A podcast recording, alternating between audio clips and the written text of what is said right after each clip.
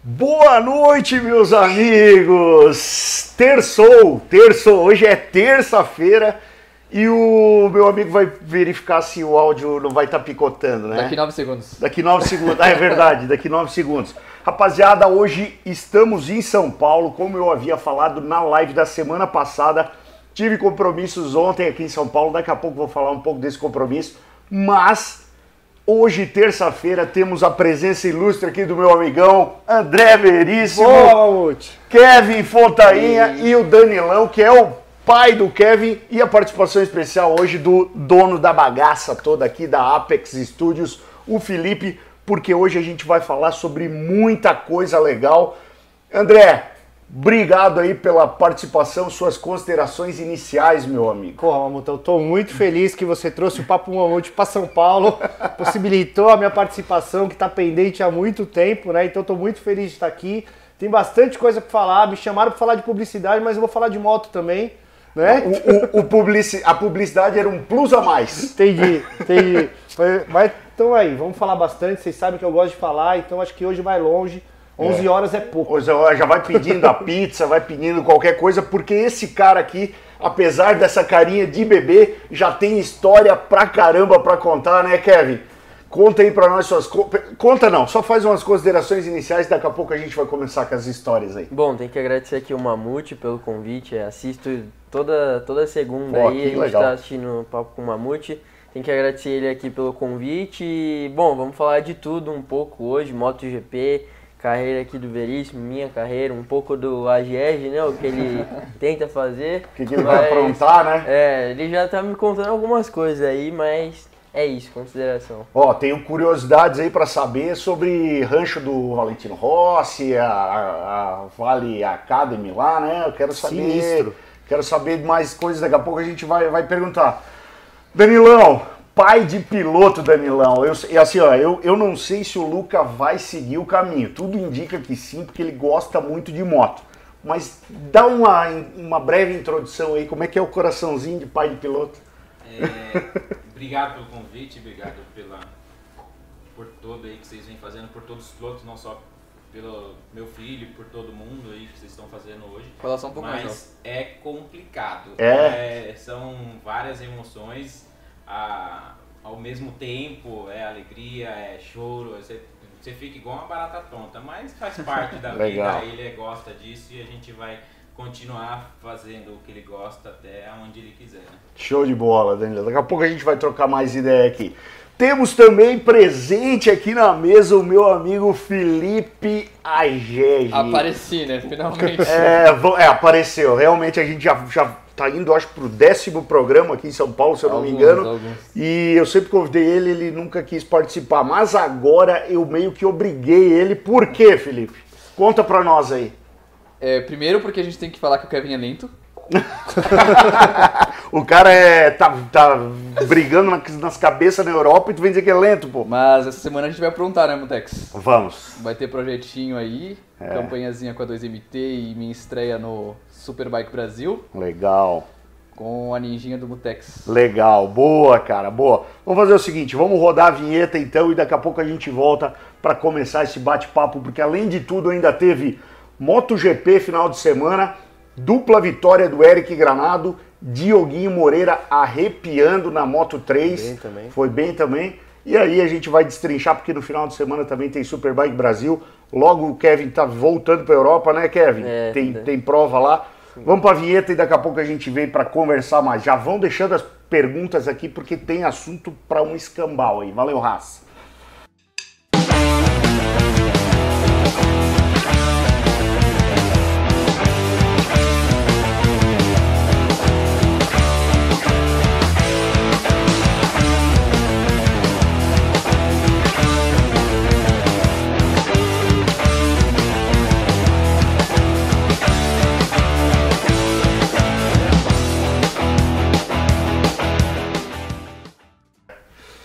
Voltamos, rapaziada, e olha só, primeiramente já quero pedir para vocês deixarem o like aqui, porque isso é muito importante para nós. E outra, cara, como a live hoje está muito bem servida de convidados, já vai lá, manda o link no seu grupo aí de motociclistas, motociclistas grupo de galera que gosta de corrida de moto, que gosta de moto e convida a galera para vir participar com a gente. Aproveita, deixa o like, não se esquece, porque a gente vai começar do jeito que a gente sempre começa, que é lendo aqueles comentários que é, foram feitos nos vídeos da semana passada e aí a gente debate um pouco sobre esses comentários aqui também.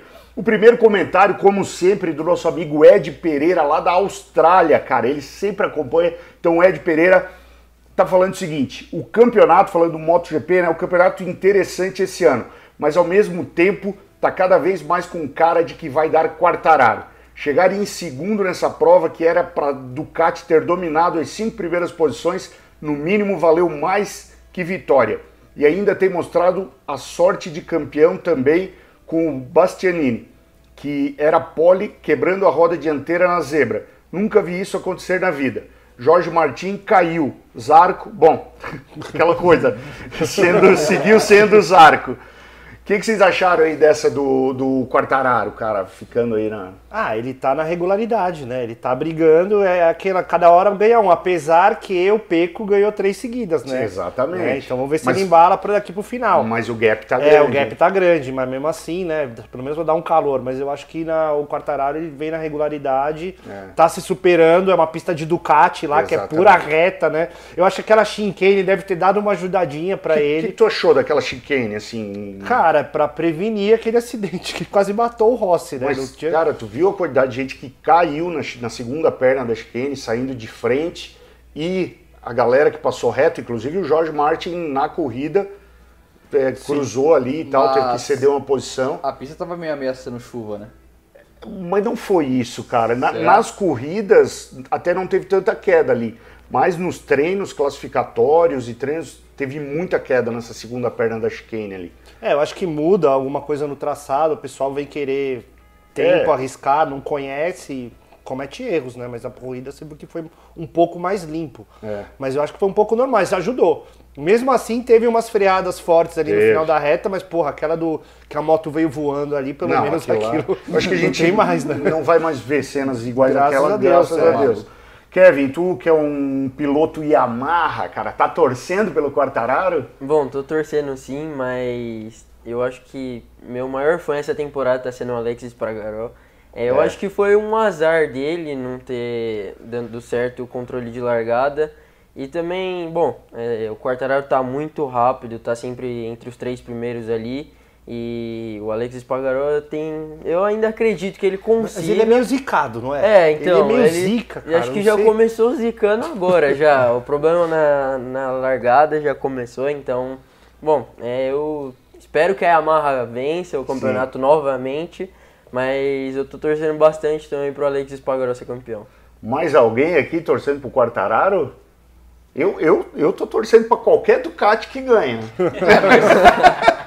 A corrida parecia, com todo respeito, essa corrida parecia as categorias do Superbike, não parecia? Hã? Tinha uma categoria exclusiva de Ducati, que os caras só não ficaram os cinco primeiros porque eles se derrubaram. Ah. Teve, teve pra, chegar, pra chegar a Yamaha, é. porque talvez se eles não tivessem feito cagada, talvez ele não tivesse chegado. Porque até o meio da corrida, ele tava. Tinha um pelotão de Ducati e ele tava um pouquinho para trás. É, eu acho que tinha dado um quinto, um quintinho ali, quarto para ele. Segundo, segundo foi sorte, eu digo é. assim. Caiu no colo, deu é. sorte, né? Mas bizarro. Ele tava no lugar certo, mas. Pista, velho. E, e, eu acho que ele fez a estratégia correta também de escolha de pneus, né? Tipo, o Alex Pargaró, se eu não me engano, ele escolheu macio, macio e médio, eu acho. E aí ficou meio que sem pneu para o final da corrida. Não deu para ele vir brigar ali na frente. Mas assim, eu só queria te perguntar, será que essa torcida para o Alex Pargaró não é aquela coisa de brasileiro, cara? de sempre querer torcer pro mais fraquinho. é, vai, vai Não que ele seja né? mais fraquinho, mas é que é tipo.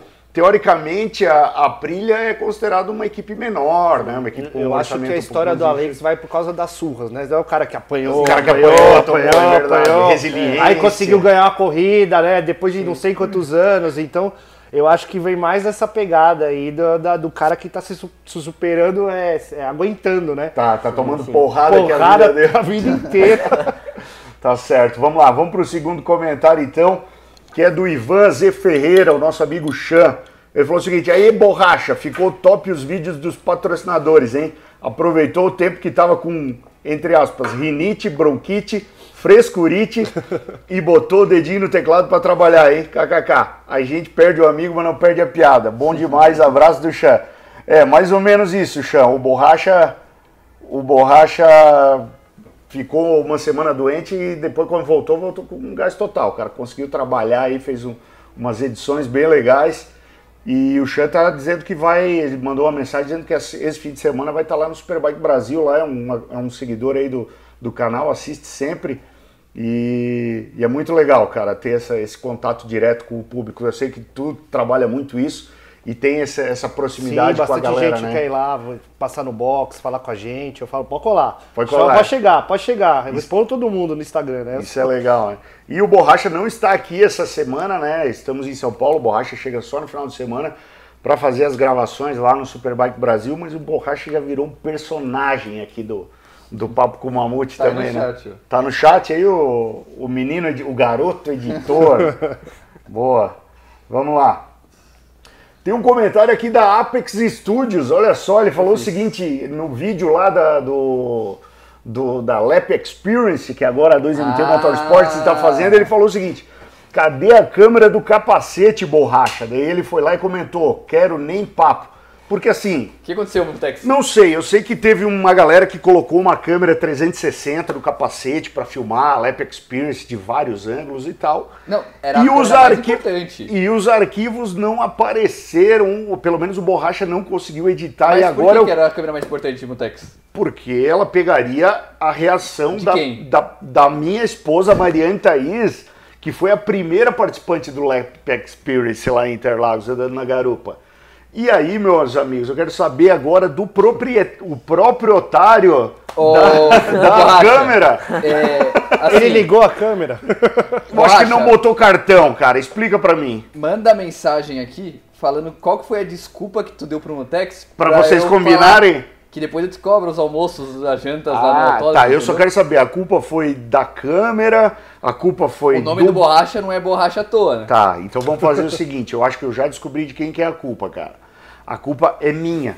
Por de ter de delegado esse tipo de função para vocês dois. É.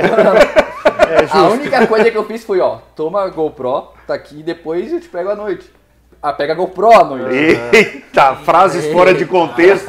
Já viu as frases fora de contexto do Papo com o Mamute? Essa, foi, essa mas, vai entrar. Eu vou te contar não é uma... que as do box, né? Melhor é. não filmar o ano passado eu comprei uma GoPro A360. Uhum. Aí eu falei, eu vi os caras, tava bem começando, assim, foi bem no começo do ano.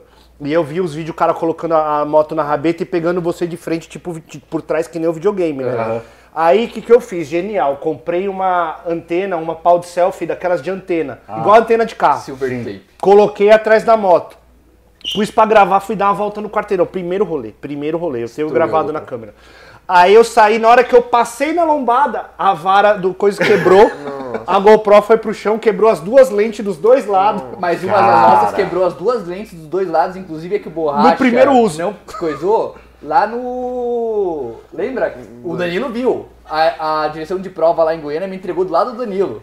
A GoPro aberta nossa, no meio, nossa. com as duas lentes estouradas, tá por aí a GoPro. Aí. Tá, eu, e, e eu vou aproveitar então e contar uma dessas histórias de câmera também. Acho que vale a pena, rapaziada.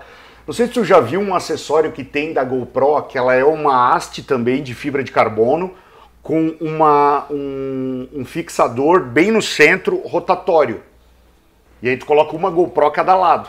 Ah, nunca vi. Então, eu tenho esse. Isso é muito antes da 360, tá? Uhum. E aí tu cola em cima do capacete, uhum. uma GoPro a cada lado Depois e ela fica girando. Ah, fica legal o ela, efeito. Cara, legal. eu tenho um vídeo no meu, no meu YouTube, lá em Goiânia, fazendo isso. O que, que eu fiz no Mas treino de Superbike? Não andando de moto. Não, andando de um treino de quinta-feira. Você saiu com esse trem aqui na cabeça.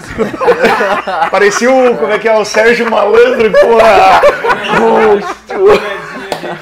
Cara, não, eu tinha que ter filmado não, você. Tá, peraí, agora me diz quem é tu pra rir de alguma coisa colada no capacete de outro? Porra! Eu vou colocar depois na tela, então.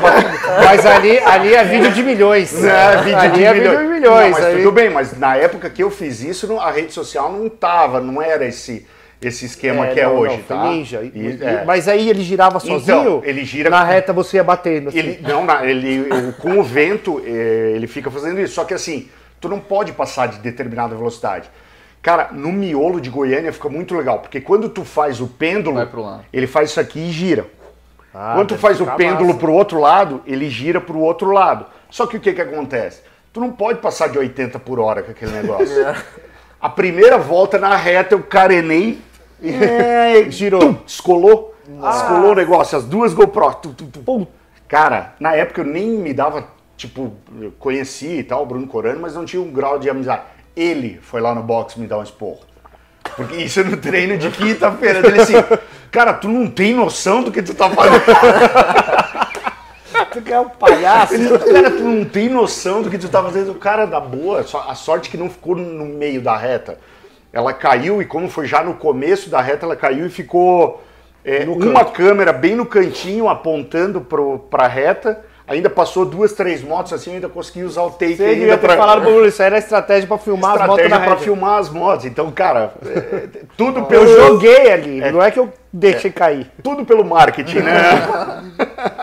Se fosse um vídeo de, de TikTok ainda, mas não era, rapaziada, não era.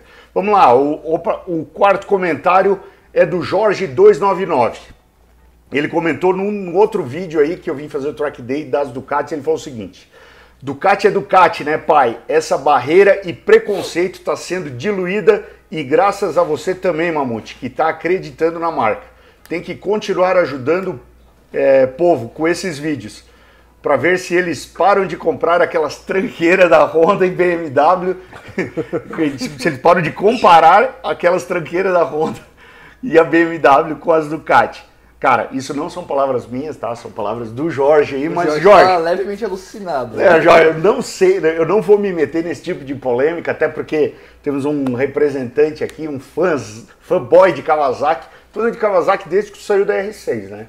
Desde Sim, que tu foi andar de mil é, eu andei a vida inteira de Kawasaki, só que dois anos eu andei na Yamaha. Na Yamaha e aí eu né? fiquei de R6, de R6, depois quando eu voltei, né, que aí a, a MG Bikes não veio mais pro Brasil, uhum. aí eu fui andar de Kawasaki de novo. Uhum. E, de, e, cá estamos, já que eu tenho. Eu andei dos 11 anos que eu ando, 9 de Kawasaki e 2 de Yamaha.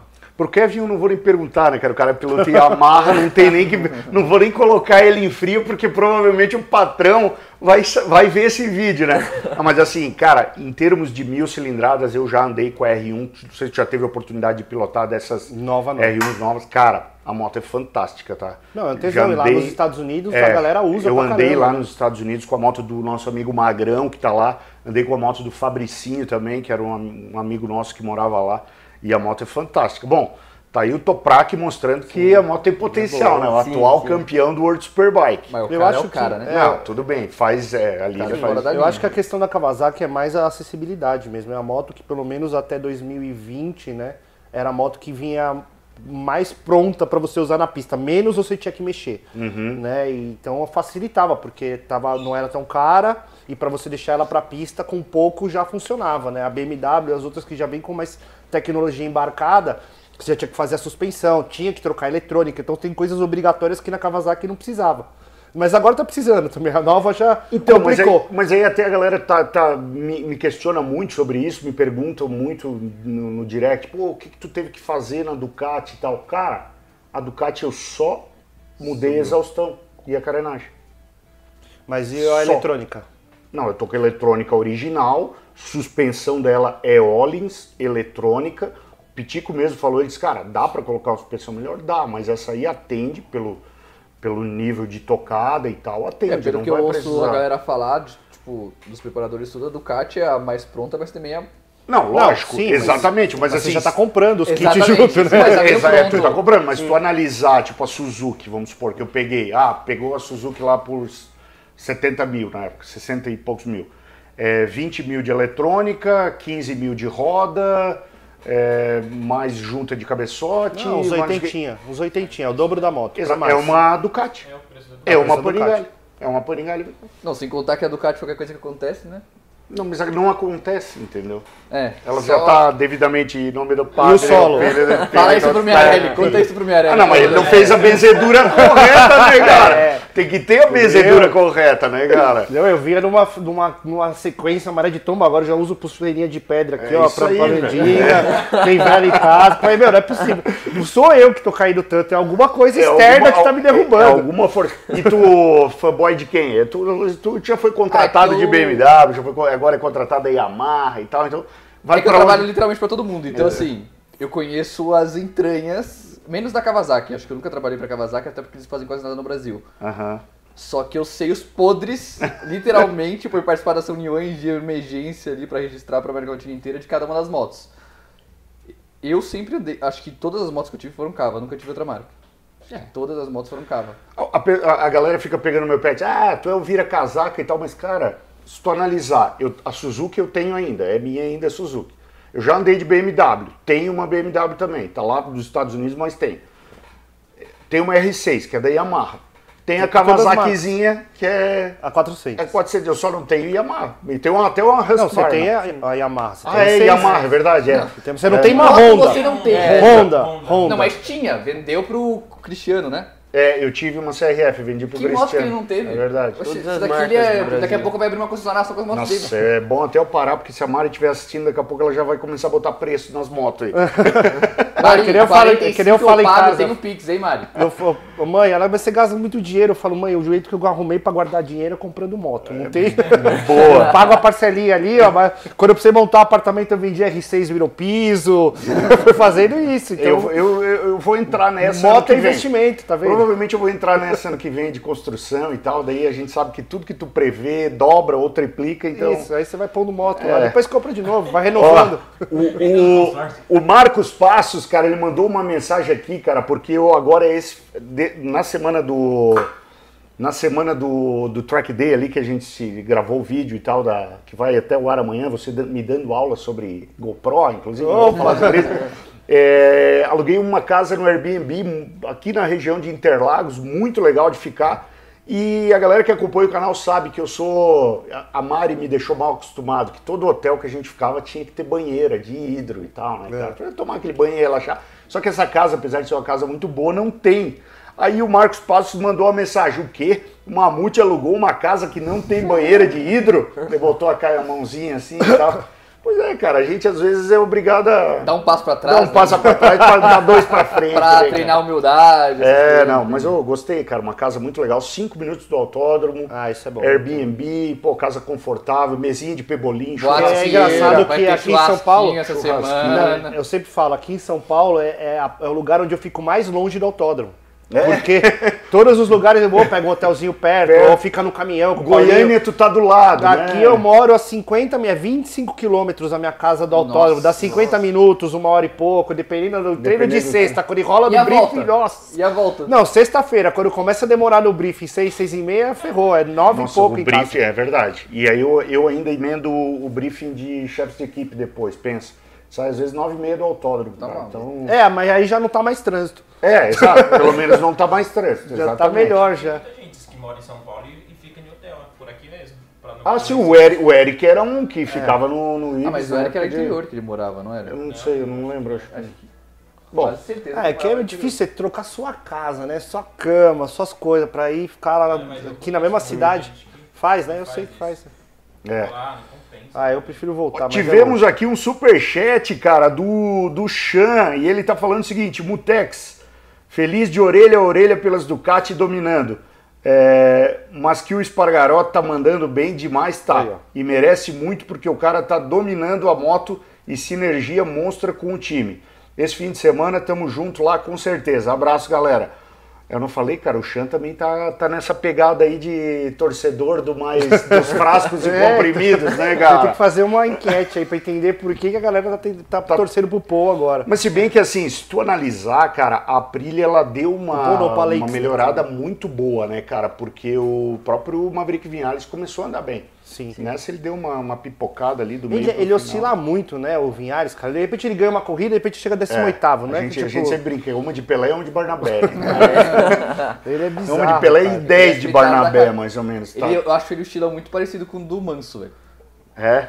De cabeça, velho. Tu acha? Os dois pilotam muito, são muito rápidos, mas são muito fáceis de tirar do sério, velho. São acostumados a fazer dente no facão, Mano, digamos assim. De entrar atrás de outra moto.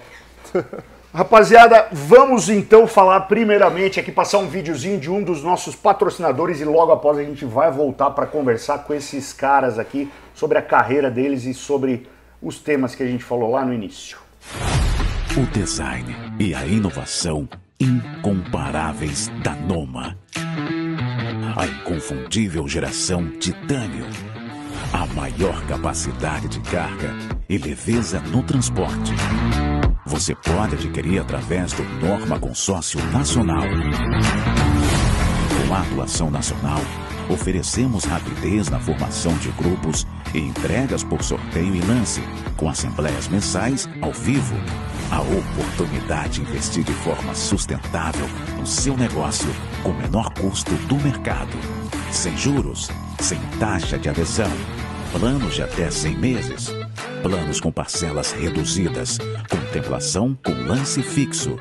É muito mais economia na renovação e ampliação da sua frota. É planejamento do crescimento do seu negócio. Procure o distribuidor Noma mais próximo. Noma Consórcio Nacional. Aqui, seus lucros vão além.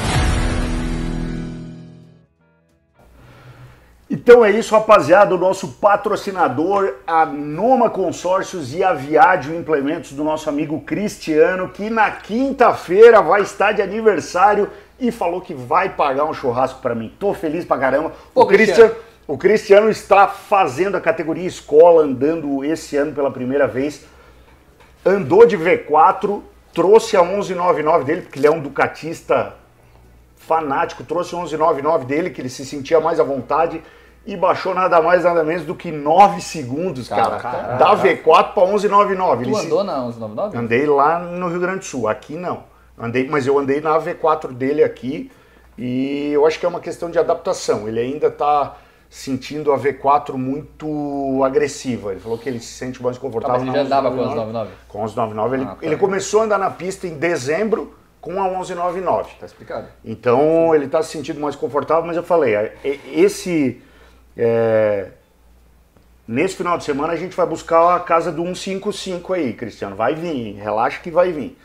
É, então, se você tem aí um, uma empresa que trabalha com, com carretas, implementos rodoviários, entre em contato com a Viadio Implementos, que eles vão disponibilizar para vocês as melhores condições para você comprar uma carreta, seja florestal, é, caçamba, cara, o que você imaginar, cider. Fala com a Viadio que eles Vai ter o link depois aqui embaixo, o Borracha vai colocar, que eles vão entrar em contato com vocês e fazer a melhor proposta. Pode chamar a gente também, que nós já negociamos tudo aqui para ajudar a pagar o Super Corsa, né? é, trabalhar para pagar pneu. Trabalhar para pagar Não, o Super Sabe que o pneu virou moeda. Outro dia eu tava conversando com um brother, ele falou, não, tô querendo uma eletrônica. Cara, eu tenho uma eletrônica da Cava. Ele falou, quanto custa pra mim? Eu falei, seis Pirelli. Seis, seis, seis Aí ele virou, falou, faz por cinco. boa, boa. É, virou... Três em três, né? Tá, desse tipo, né? Como é que funciona lá no, no europeu, lá, em termos de. Eu sei que, que, que não é vocês que, que se preocupam com isso, mas a troca de pneus lá é um cada treino ou tem esse controlezinho também de. Bom, a gente chega com um pneu de domingo da outra etapa, chega lá e eles já trocam, então a gente sai com um pneu zero no FP1 e no cronometrado. Tá. E é um pneu para os dois treinos, aí já troca, já para corrida 1, que é no sábado. Que é no sábado mesmo, né? Aí já acabou o pneu do final de semana. Mas tem, teve uma vez que acho que foi em Aragon, que esse pneu aí de sexta-feira não deu conta não. Porque o asfalto é mais abrasivo? Sim, a pista é muito grande, muito de ah. alta. Então, tipo, chegava na, no final do treino classificatório, a moto já estava saindo de lado. Na própria corrida mesmo, na corrida 2 eu já senti a moto saindo um pouco mais de lado, em Assen um pouco também, porque deslizava muito em Assen, então comia o pneu que nem... Vai se acostumando, que o miúdo tá durando 12 voltas. Não, eu, eu, acompanho um é, é, é mais ou menos assim, o valor vai aumentando e a borracha vai diminuindo. é, é. é, e não é o nosso borracha aqui do programa, é a borracha não, cara, do... Saiu, é uma coisa, a, das decepções é, você, pô, você entra num treininho com a ninjinha, cara, você vai lá, treina, treina, né, você vai evoluindo no dia, porque toda vez que você sai com a moto, ela tá igual, né? Uhum. A mil não, cada vez que eu saio pra um treino, ela tá diferente. Tá, ô, ô Veríssimo, deixa só antes de... Tu, tu também já tá bastante tempo na moto velocidade, assim como eu tu não tem a impressão de que ou o composto está muito mais mole, está gastando muito mais, ou está vindo menos borracha mesmo no pneu Pirelli? Porque a impressão que eu tenho... Complementando a sua pergunta. Ah. Acham que é pneu 100%? Ou é aquela última alteração que teve no, no café? Que fizeram as Não, acho que tudo é sempre uma soma de muitas coisas, cara. Eu acho que é uma, uma, uma soma de várias coisas. A gente tem mais potência nas motos, Tá. Né? A gente viu que a mil para ela andar, você tem que fazer ela escorregar, porque Sim, ela tem que ser exatamente. patinando. A gente mudou dos pneus Super Corsa, que eram mais duros antigamente, SC2, SC1, mas eram Super Corsa pro Slick também, né? Teve essa mudança do pneu, porque o Super Corsa ele dura um pouco mais do que o, o, o, o Slick. Do que o Slick. E tem as abrasões do, do asfalto de Interlagos que foram colocadas. Então acho que é uma soma, porque quando a gente vai em outra pista, ele não gasta tanto. E assim, eu tô, tô até falando isso porque como eu mudei para Ducati agora, e a Ducati é uma moto que tem muito torque, eu particularmente percebo muita diferença. Tá usando quantos é... mesmo por semana? Cara, eu tenho antes eu usava o pneu da corrida para fazer o treino de sexta, aí sábado botava um zero para classificatório e domingo um para corrida. Seriam dois zeros e um. E esse classificatório tu usava no treino da Só que agora eu estou fazendo os treinos de quinta. Então o que, que acontece? O da corrida, eu faço o treino de quinta e um pedaço da sexta. Não dá nem para fazer todas as saídas, a última eu tenho que fazer muito de leve. É...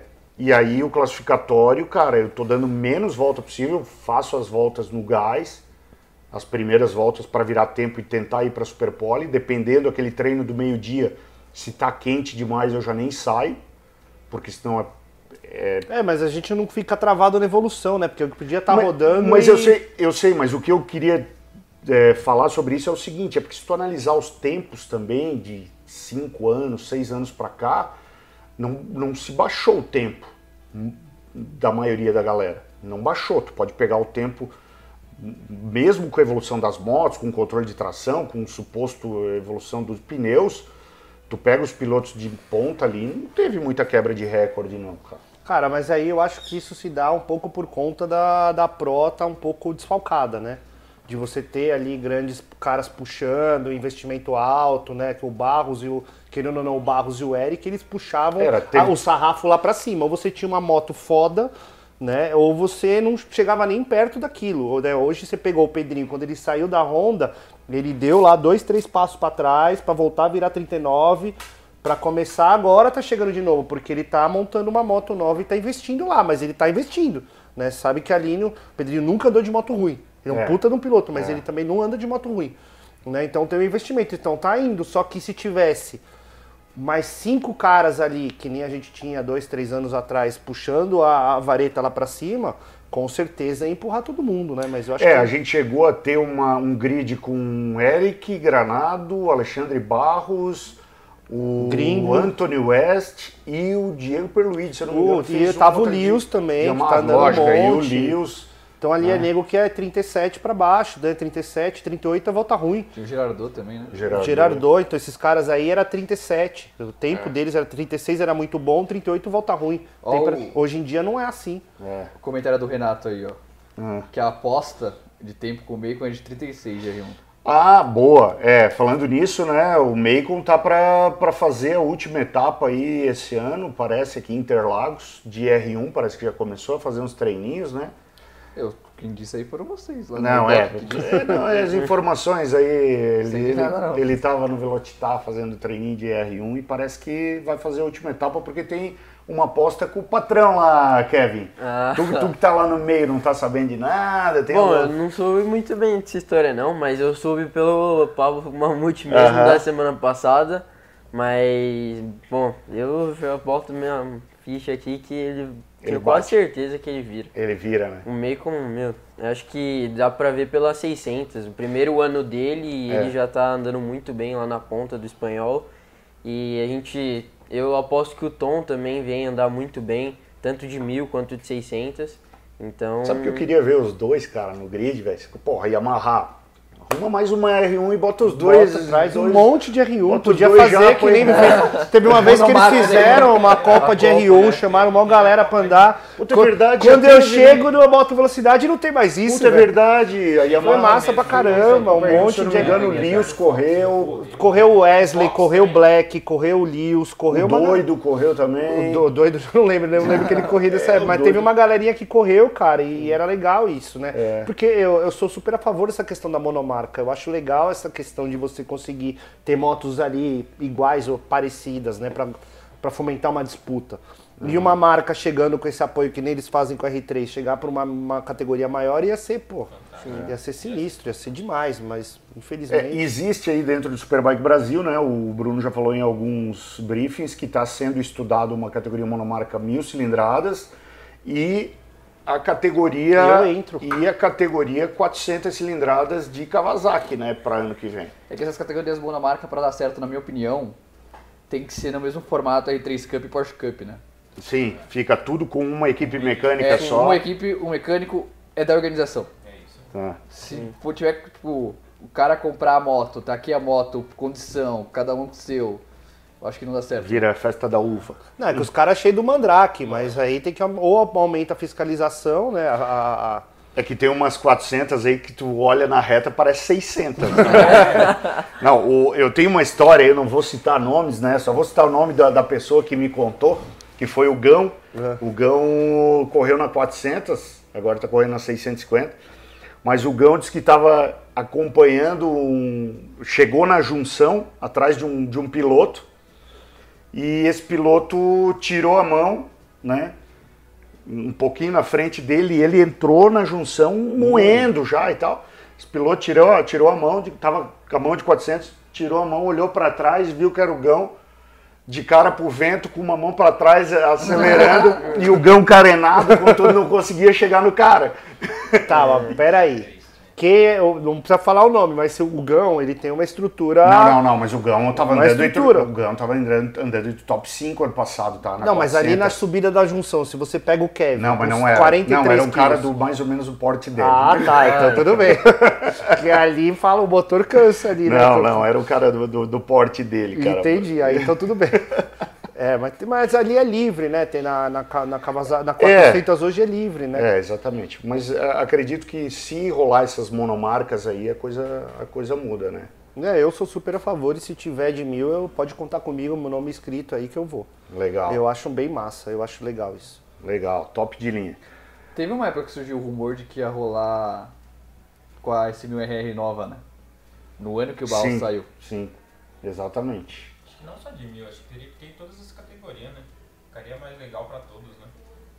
300, 400, 600, mil, acho que é uma oportunidade para todo mundo estar tá andando e não investindo tanta grana, igual você falou, quanto de grana que você não gasta no investimento da sua moto para você poder estar tá andando lá no topo. Não, e ainda é pouco. Então. Ainda é pouco. Querido ou não, chega ali nos segundos ali, é que nem os caras falam, cara... começa a custar cada 30, é, o pneu é trezinho, é, começa a trintinha cada meio segundo. É, é igual cara, você é capaz, você sabe que você pode, só que você não tem a bala. É. Então não adianta nada. ah, não, aí trava, aí trava. Entendeu? Trava, e aí esse lance do pneu também, que eu acho que. que... Mas sim, não tem muito o que fazer, mas é ruim mesmo, porque. Não, é se, se você sai dois treinos com pneu velho só pra você rodar né? Aí quando você põe um pneu novo na moto, você não sabe o comportamento da moto. Exatamente. É muito melhor tudo. você andar com o pneu novo o tempo inteiro, porque você vai andar no limite daquele pneu novo o tempo inteiro. Agora você põe o pneu velho, aí você vai no pneu do, no limite do velho. A hora que você põe o novo, você fala: Caraca, velho, isso aqui gruda, hein, mano? É. Só que você nem tá perto do limite, né? Eu sempre, eu sempre tento explicar para umas pessoas, às vezes, quando os caras falam: Ó, qual a diferença do carro e pra moto? Falei: o carro é o seguinte, se você tem uma curva que você vai a 100 por hora e você vem a 90, você vem a 90, você fala, pô, dá mais. Aí você vem a 95, você fala, pô, dá mais. Aí você vem a 100, fala, pô, ainda dá. Aí você vem a 105, ele canta pneu e você fala, opa, é a 100. A moto não, se a mesma curva é a 100, você vem a 90. Aí beleza, aí você vê a 92, aí você beleza, você vê a 94, aí você toma um susto, aí você já volta pra 92, você fala, opa. Então quer dizer, pra você chegar no limite, você não pode passar dele, porque passar ele você vai cair, né? Não é que nem o carro. Então assim, pra você ir conhecendo o limite, você tem que ir testando, e não dá pra ir de uma vez, porque qualquer coisa muito é, contrastada, eu falo, né, na moto, breca demais, ah, cenário de moto, pum, cai. Claro. Então você tem que ir lá, né? Então como é que você vai evoluir se você tem um pneu bom só? E aí você só vai conhecer aquele pneu uma hora lá, tira um pouquinho e ele já acabou. Então não adianta, isso daí é uma travada legal. É, isso aí é, é fato. O, eu, quero, eu quero perguntar agora para o Kevin, mas antes de eu perguntar para o Kevin, eu quero falar o seguinte. Tem novidade chegando nos macacões 2MT, lá no 2MT Motorsports, que é a linha Aragon, meu amigo. Os nossos macacões de linha, a gente já teve a, a linha Daytona, a linha Interlagos e a linha Aragon, que foi inspirada no autódromo lá da Espanha. E eu vi o Kevin falando agora há pouco aqui do autódromo de Aragon e eu tenho uma curiosidade imensa de saber como é que é aquele autódromo lá. Então, se você já quer ficar antenado, quer fazer uma pré-reserva aí, escaneie o QR Code que está na tela, fala com a Mariane Thaís que ela vai dar um spoilerzão para você do design do Aragon que, meu amigo, ficou irado. Mas Kevin, fala daquele autódromo que para mim é um dos mais lindos. Depois de Phillip Island, eu acredito que é o mais lindo em termos de visual, assim. Não sei para andar, mas em termos de visual eu acho legal. Bom, é, eu vou aproveitar aqui. É, eu fui igual o Mamute também. eu tenho patrocínio da BF aí. A gente usou o circuito de Aragon para fazer um capacete. Olha que legal, cara! E a gente utilizou aí as cores, o desenho, tudo. E bom, é, meu, acho que aquele circuito lá era um dos meus preferidos para andar. Desde o videogame, desde vendo corrida na MotoGP, de carro lá, todas. E, bom, chegar lá, entrar no circuito, você vê aquilo tudo, é uma pista, meu, excepcional. Não tem nada, nada de buraco, de nada. Você sente a moto lisa, a moto não balança, não faz nada. O único problema que eu achei de lá é que o asfalto lá não é preto igual aqui do Brasil. Uhum. É meio claro. Então na chuva você não percebe se tá seco ou molhado. Entendi. Seco ou é 100% seco ou é 100% molhado. Então ah. no teste eu passei essa dificuldade que eu não sabia se a pista estava 100% molhada ou 100% seco. Então eu acho que o único problema de lá que eu senti, eu falei com o Enzo, com o Manso também, com o Fábio, eles falaram, meu, eu senti a mesma dificuldade e então não sabia se estava seco ou molhado, mas de resto, acho que é, até hoje eu acho que foi um dos melhores circuitos que eu andei na minha vida. Esse foi o que tu tivesse presente com a galera lá, né? Que tu falou em termos de Melhor como, tu, conhe... é, como tu conheceu a parte de estrutura externa, assim, o que, que tu. Não, a melhor parte do circuito é só de imprensa, velho. o Tom virou pra mim, acho que no sábado. Mano, onde você tá com as três dias que eu não te vejo, velho? Mano, sala de. Tá um frio aqui. Mano, olha o aqui com a blusa. Meu, frio, mas a estrutura geral lá é absurda. É, eu fiquei muito impressionado, tipo, como leigo, quando a gente fez o trecol com eles. A gente não consegue ver na TV o quão grandes são os desníveis, né? Sim. Meu, o Mark Marques lá, a própria reta, tipo, você não vê de um ponto a ponta ela. Sem chance aquele Szinho lá, tipo, você, velho, é muito íngreme, assim. Tipo, uhum. o Mark, nossa, eu fiquei impressionado lá no monumento do Marques, velho. Lá, tipo, o desnível eu não esperava mesmo isso. Mas agora de estrutura, até te mandei um videozinho, velho. Sim, sim. Absurda, absurda. E o paredão de pedra lá é gigante uhum. mesmo, porque assim, pelo vídeo ele parece é, enorme, né, andar até lá, né? Eu fiz o track walk com eles. Né? meio track walk. Eu, eu vi, ó, saiu dos boxes, chegou no paredão de pedra, eu olhei pra ele dizer... Cheguei, vou você voltar. Você todas as fotos que você precisava, né? Vamos embora, por favor. Mano, chão, cara. E me diz uma coisa, vai ter mais alguma corrida lá esse ano ou do, do europeu já Bom, foram as corridas? Do meu campeonato, o calendário é pro final de setembro agora. Mas se rolar algum wildcard, uhum. eu não sei se vai ter uma corrida lá. Mas creio que não e acho que fica só pro ano que vem, se tiver também, porque Aragon foi um circuito novo uhum. para nossa categoria. Eles trocaram Aragon por Catalunha. Então, então, pelo que tu tá falando, graças a Deus, né? É. Catalunha, sim. obviamente, é Catalunha... Porra, uma baita, um baita circuito, mas de visual eu ainda gosto mais do. Não, sim, Aragon é totalmente diferente. E é meio que parece um pouco curvelo. É no meio da estrada, assim, só tem uma placa, Circuito de Aragon. Olha só. E, é um você entra pra direita né, e, e, depois, tipo, de uns, uns 20 km de carro, né? Ah, talvez mais, né? É, o tava você dirigindo. Chegou tava lá, Danilo? É, tava dirigindo, era, filhão. Era o motor. Eu falei, é o sonho do meu filho sendo realizado comigo também, entendeu? Até teve uma então, pergunta aqui, de, de, depois eu vou, vou achar quem foi que fez a pergunta, mas falaram mais ou menos isso. Como é que é a sensação de ver o Kevin Jefferson correndo Danilo. lá fora? Foi o Jefferson? É. Ah, isso aqui, ó, o Jefferson perguntou. Mamute, pergunta pro Danilo qual a sensação de ver o Raposinho andando lá fora. O Danilo levava o Kevin no autódromo quando ele mal andava. É, então, acompanhar pela televisão é a pior, é horrível. É, é horrível. Você vê naquele mapinha e você não conseguir, você fala, ih, parou, será que caiu? Aí, não, não, tá andando. É, é, é a pior sensação. Da... Eu nunca tive uma sensação pior da minha vida. Não tem coisa pior no mundo. Então, mas era onde eu falei pra ele, ó, eu vou, na primeira e na segunda eu vou. Uhum. Nas outras eu acho que eu não vou conseguir. Mas era desejo, eu falei, eu tenho que estar do seu lado. É, de, a época de todo esse tempo junto com ele. Uhum. Eu falei, não, a primeira e a segunda eu vou. Se vira, vambora, dá um jeito, passa cartão, vende carro, Bora. Ô, Veríssimo, trabalha, vambora. Pra nós, cara, que quando a gente se machuca e fica fora de uma etapa e assiste pela, te, pela já TV, é já é horrível. é horrível. Tu imagina ter um teu filho lá correndo, cara. E, e na primeira etapa que eu não fui, ele caiu. Eu falei, meu pai céu. Ainda bem que tava o pai do Floriano lá, ele falou, olha, ele tá bem, já levantou. Eu falei, graças a bom Deus, vambora. Mas enquanto ele, você não vê ele, porque é, é um negócio que a gente tem, ele, ele, ele chegou, ele já, pai, ó, tô bem, como que foi, já me explica, ó, se não foi bem, vai, vai ser bem, vambora. E, e então a gente tem esse, enquanto ele não me ligou, você não acredita que tá bem, enquanto você não tá lá, né? Não Sim. tem aquele negócio que você Uhum. viu, caiu, levantou. Então é, é, é muito. É, É. é- é Mas você é pai, mas você sofre mais que mãe, hein? muito bom. Na verdade, sou pai e mãe, né? Então vambora. Cara, eu, eu vou contar uma agora, talvez o Danilo e o Kevin nem, nem vão se lembrar dessa, cara. Mas eu acho que vão se lembrar assim. 2018, quando eu tive a minha queda em Goiânia, que eu fraturei uma perna e rompi o ligamento da outra, que eu fiquei de cadeira de rodas. As histórias tristes do Mamute. As histórias, as histórias, momento, história triste do Mamute. Não, o problema é que eles tava, juntos, tava eu, problema. o que aconteceu? Eu fui encaminhado, eu tava sozinho, porque a Mari tava grávida do Luca de oito meses, né? A gente até Oito comentou meses. essa história ontem. É, eu fui devolvido para casa de cadeira de rodas com a Mari grávida. Mas o que aconteceu? Chegou lá em Goiânia, eu fui pra clínica, me atenderam super bem, a equipe médica e tal, o pessoal me deu toda a assistência possível. E o meu voo era pra segunda de volta pra Floripa. Aí eles falaram, ó, tu, vai, tu vai precisar operar. Tu vai querer operar aqui em Goiânia, que daí tu vai ter que ficar mais uns quatro ou cinco dias aqui pra pegar voo, ou tu vai querer tocar pra Floripa. Eu falei, cara, vou tocar pra Floripa. Eles, não, beleza, então a gente vai fazer a Mobilização. redução que eles falam, né, na perna para colocar o osso alinhadinho e tal. Amanhã de manhã, se tu tiver ok, a gente te libera, tu vai para o aeroporto, beleza. No outro dia de manhã, minha, minha perna não havia se mexido e tal. Toquei para o aeroporto, peguei um táxi. Cara, sorte que eu peguei um taxista muito gente boa, cara. O cara me ajudou, pensa, ajudar a botar o mamute dentro do táxi, né?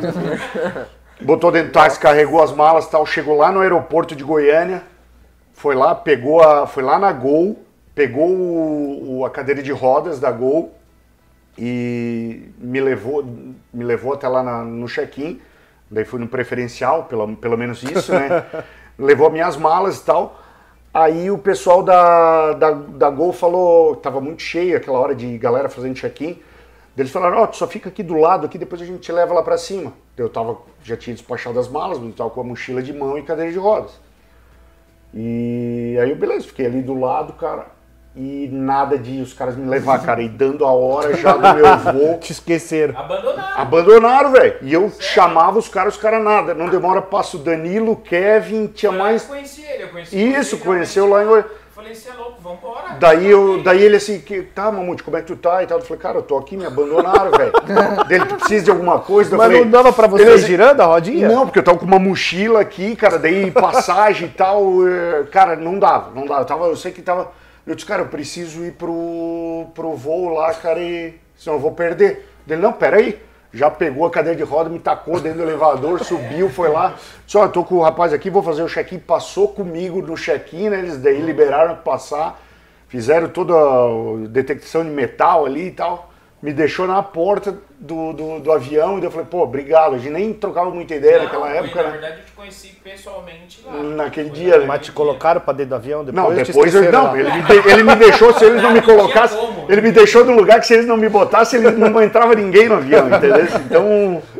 Então tá, foi mais ou menos. Colocou na rampa e falou, vai. Foi mais ou menos isso, cara. Foi, foi, foi muito legal isso aí. Vai sair agora o rapazinho. É... Vamos falar um pouquinho de marketing depois para nós voltar do, do. Bora! Cara, tu foi protagonista aí de, de, um vídeo agora que circulou o mundo aí, né? Deixa eu até. Eu vou buscar aqui no há pouco tempo, recente. vários. Não, não, não, mas o do, do, do ano passado. Do da, ano passado. da piroca? Não, não, da piroca a gente vai passar aqui, mas o do, da chegada. Que tu, ah, que, tu, que tu fez a mesma Esse coisa que volta. o.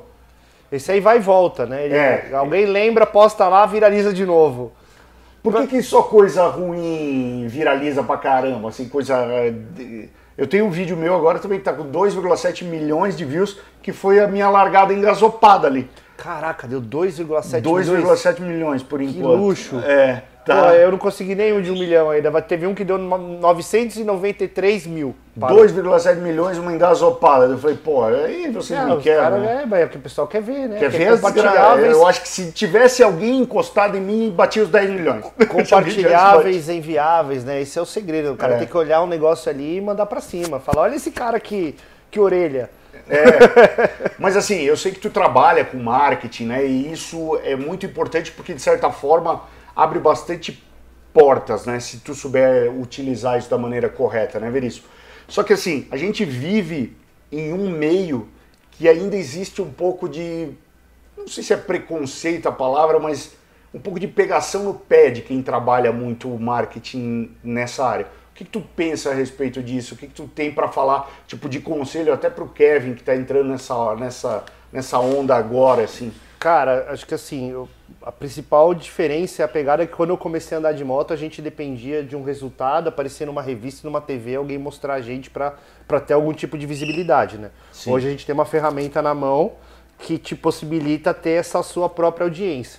Vou até usar o exemplo do Paulinho. Quando o Paulinho, três anos atrás, começou a crescer em redes sociais, o pessoal usava ele. Uhum. Ah, youtuber, ah, não sei o que. Hoje, você pode falar que, assim, né, em termos de qualidade, mas assim, de preparador conhecido no Brasil, o Paulinho é o maior de todos. Sim. Né? E ele montou uma rede de franquias e montou um, um puta de um negócio em cima disso. Uhum. E, e, assim, claro que tem competência, trabalho, suor. O Paulinho é um dos caras que eu conheço que mais trabalha Toda vez eu vejo estar tá viajando, não sei o quê, mas com certeza a rede social ali teve o seu papel e é muito importante, né? Sim. Então, é, há dois anos atrás a gente começou esse projeto, falei com você, de, de começar claro. a trabalhar com em busca de parceiros e não de patrocinadores, né? Uhum. Patrocinadores, você já fala, pô, vai me patrocinar. Você fala, esse filho da puta tá querendo. Vai me pagar pago... um super quer que, quer, que eu, quer que eu pague a conta pra ele, né? Você já, quando você fala patrocínio, o cara, esse filho da puta quer andar de moto e quer que eu pague a conta pra ele, não é possível. Não, né? Você tem que procurar um parceiro, ter uma troca. Não, cara, eu tenho uma rede, eu falo com o pessoal da moto, é, eu tenho um público segmentado, eu tenho esse alcance, quando eu falo, eu vendo. Então, pro cara é interessante, né? Eu tô falando pra ele, ó, eu tô te vendendo isso daqui, você não tá colocando um adesivo na minha moto e tá. Eu tô colocando para ele que você vai ter tanto de publicação, tanto de visibilidade, tantos de produtos digitais vendidos. Então você monta um, um, um pacote de produtos e oferece isso. Então, quer dizer, tem uma troca né? E tem retorno. Sim. Né? Então hoje eu não fico mais me prendendo à, audiência de puta, tem que aparecer na revista. A gente comprava a revista Duas Rodas lá no Sim. final do Superbike, lembra? Sim. Ia lá, folhava, tinha meia página com um post lá, ah, Super Esporte. Aí aparecia o cara que ganhou, mais quatro nomes embaixo acabou.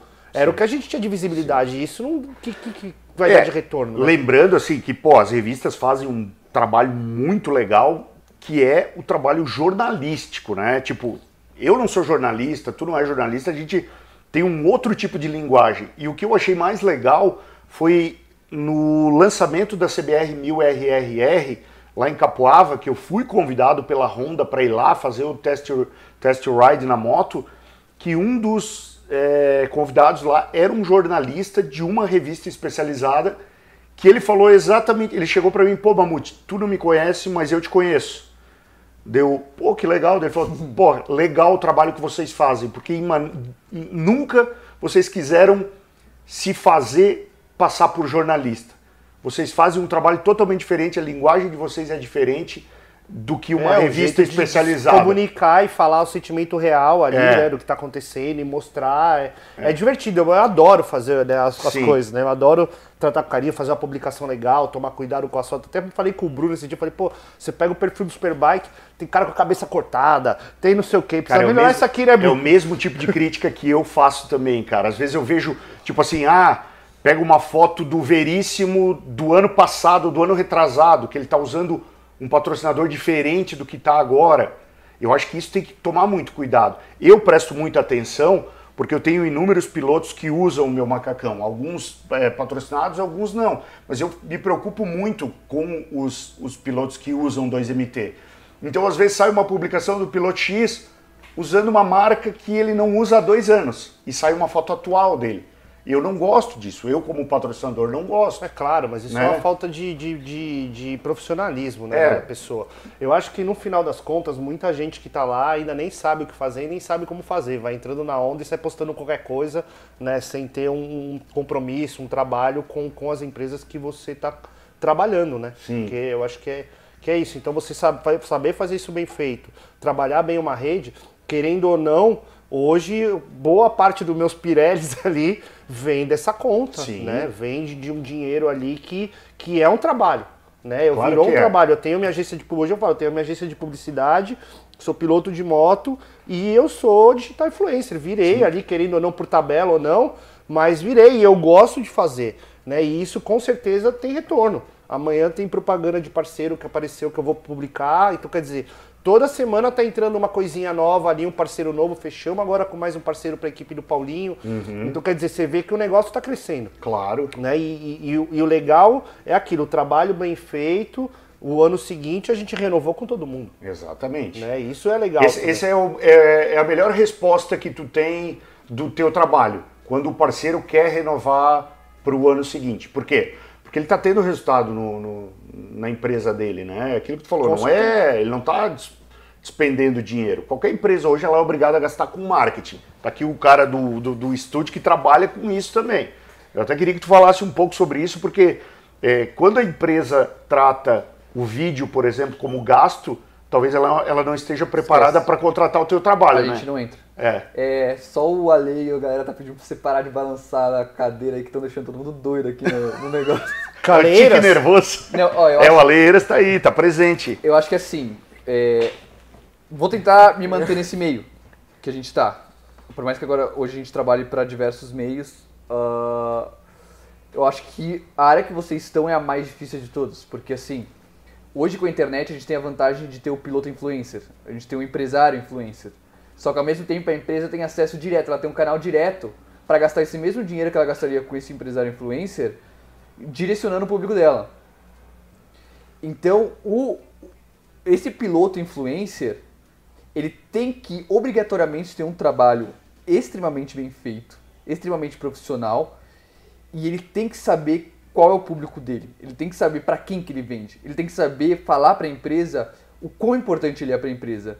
E ele tem que ter a postura que a empresa necessita. Eu vejo, cara, até achei engraçado que eu tava teve uma, alguma etapa que eu fiquei muito tempo no, lá no, com a Mari na 2MT uhum. e eu vi um piloto, não vou falar o nome, reclamando que ele não tinha patrocinador.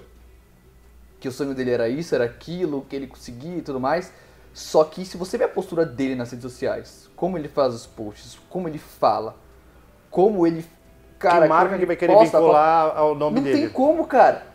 é, é, a mesma coisa do que você vê. É, eu não quero. É que é complicado falar, eu não quero me comprometer com ninguém, mas assim. É, hoje, o único. A gente conversou com todo mundo, cara. De todas as categorias. A única que a gente fechou para esse ano é, que a gente chegou num acordo e que eu fechei também muito por acreditar no projeto da pessoa foi o Alan. Porque você vê como ele trata o campeonato dele ali, não é só algo monetário. Ele está preocupado primeiro com esses meninos, o que é a parte que mais me agrada, mas ele está extremamente preocupado com a entrega para os patrocinadores. Uhum. Ele está ali cobrando o que, que vai para Monster, o que, que vai para Terra New, o que, que vai para Yamaha. Claro. Ele está mais preocupado talvez que os próprios patrocinadores na entrega daquilo. Você vê ele, cara, mil e uma utilidades, você não vê eles. Cara, você vê. Você tá lá na, na R3, não tem um momento que você não tá vendo ele. E a forma como eles trabalham esse patrocínio, a forma como eles estão preocupados com o vídeo, com a foto, com os logos, com o próprio layout do macacão. É muito importante saber que, pô, é, se uh, aquele patrocinador é um patrocinador que é, vende um produto que é mais importante, por exemplo, é, pastilha de freio. É muito mais importante que nas fotos uh, de pista aquele patrocinador esteja em evidência do que se o cara andando no meio do paddock, entendeu? Então a gente vê muito isso hoje, é, as pessoas fazendo por fazer. É, eu vejo muitos organizadores preocupados não, não é com falta valor. de estratégia total, não, não né? existe. Não sabe o que fazer. É que não é indireta para ninguém, mas tem muita gente nesse meio que tá com a faca e o queijo na mão, que tá mais preocupada em fazer com que o custo dela diminua para ganhar mais dinheiro, do que tá preocupada em fazer um trabalho com qualidade para monetizar ainda mais o campeonato. Sim. A gente viu, a, cara, tem a Super Pole da própria R3 Cup, é patrocinada até a Super Pole. E o Brasil tem um mapa, querendo ou não. Porque você vê a Porsche Cup, você vê a Stock Car, por mais que são verbas extremamente maiores, até porque a moto tem um grande problema da grande parte de mídia das fábricas virem do exterior. É, a gente não vê muitas fábricas, que a gente não tem muito produto nacional, além de Honda, que promova extremamente essa verba é, brasileira, o que prejudica os pilotos a terem essa verba, esse acesso aqui de fábrica, que acho que lá na gringa é o mais importante. É, a gente não vê os campeonatos fazer. Uhum. E é onde eles podiam estar tá fazendo muita grana. Eles podiam estar tá vendendo a melhor volta, eles podiam estar tá vendendo, cara, é, a ultrapassagem mais importante da corrida. Tem tantas coisas que eles podiam monetizar, a linha de chegada, uma câmera específica Não, que você vê no certeza. Supercross. Cara, é muita coisa que dá para monetizar e de uma forma muito fácil. Só precisa ter a pessoa certa ali guiando tudo isso. E para fechar, é a gente vê hoje na Fórmula 1, que acho que é o maior case de sucesso no esporte, os próprios pilotos, cara, acho que de 90%, acho que 90% dos pilotos ali tem um canal no YouTube hoje. 90% dos pilotos estão ali, e eles não estão porque eles querem ficar famosinhos, porque eles já são os caras. Mas é muito importante o público hoje conhecer o pessoal e o por trás de tudo isso.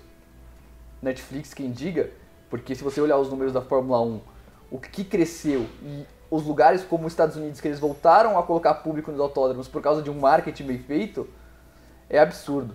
Dá uma olhada na tua câmera ali que eu acho que acabou a bateria. Só para garantir. Ver se ela. Acabou?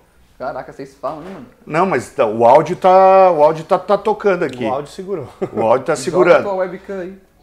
É, ah, o, o, o Felipe não pagou a luz, gente. Deu um apagão aqui. Do borracha. o borracha, foi o borracha. A borrachice, a borrachice do dia. Mas fiquem, rapaziada, fiquem presentes, porque ele já está trocando a bateria aqui e já vai voltar.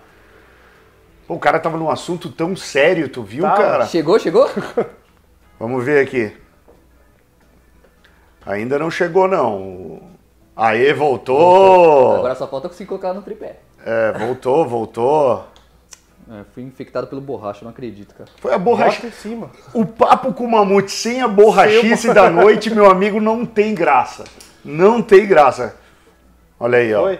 Voltou. Tá ok, tá todo mundo bonito. Tá tu... E agora garantiu mais uma hora e. Deixa eu ver, a gente tá há quanto tempo?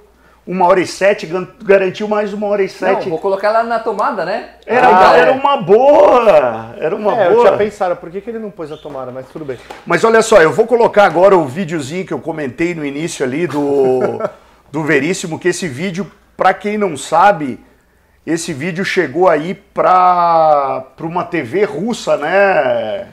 Vixe, rodou o mundo, cara. Putz, Foi Japão, Rússia, Rússia, Holanda, Narrado pelo nosso amigo Ale Eiras ainda.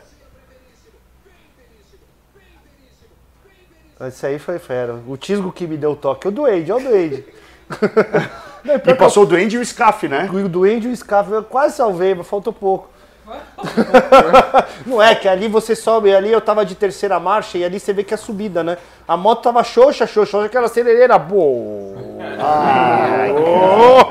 Aí foi.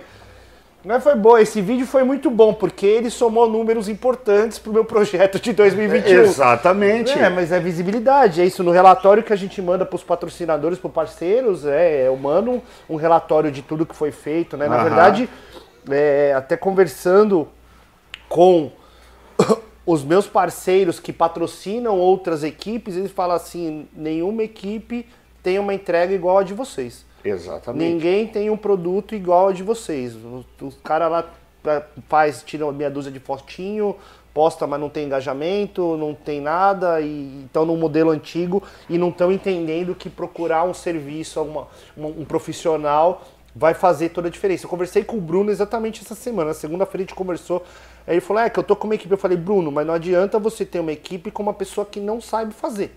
Exatamente. Você precisa ter uma estratégia de publicação, você está fazendo, usando as ferramentas de Instagram todas erradas, você não sabe para que, que é um feed, você não sabe para que, que é um stories, você não sabe para que, que é um reels.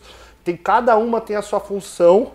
E você precisa o, saber trabalhar o, isso. Tem aquela velha, velha frase que é até um clichê, né? Tipo, para quem não sabe onde quer chegar, até vento a favor atrapalha. Né? É, pois é. E é mais ou menos isso. isso. É tipo, coisa... tu pode pegar uma maior empresa com os maiores, é, as câmeras mais caras, os caras mais pica não vai saber Cara, o que fazer, velho. Falei é muito... pra ele, o MotoGP é um show de imagem. Ele tá vendendo o show de imagens. É. Enquanto você não tiver isso, porra, se tem um Instagram legal aqui, e é lógico que eu queria estar participando, aparecendo nisso. Pô, vocês tiram umas fotos ali de final de grid lá, aquelas fotos tudo.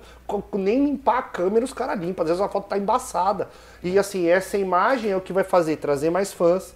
Tem mais gente Total. que gosta do esporte, tem mais gente que conhece os pilotos, mais marcas envolvidas, assim, é uma coisa básica que precisa ser feita e que não está sendo feita. Exatamente. É muito do que a gente fala na hora que a gente tem as reuniões e as apresentações com o cliente. Porque nesse meio é muito assim, cara, principalmente a, o, os concorrentes do Mamute, é tipo muito. É, preciso de um vídeo aí porque vai ter um lançamento, cara. Faz qualquer coisa aí. Não, mas tá muito caro. Não dá pra fazer com celular, já ouvi essa. E a única. A, a, é, eu, inclusive, falo muito isso com, com o Alan e, e, eu acho que isso é uma coisa que é de ambas as partes. A última coisa que a gente faz é vídeo. Exatamente. A última coisa. É. Eu, eu já mandei para outros campeonatos a estratégia de marketing inteira desde posts, assim, ó, sabe o que é fechar etapa a etapa?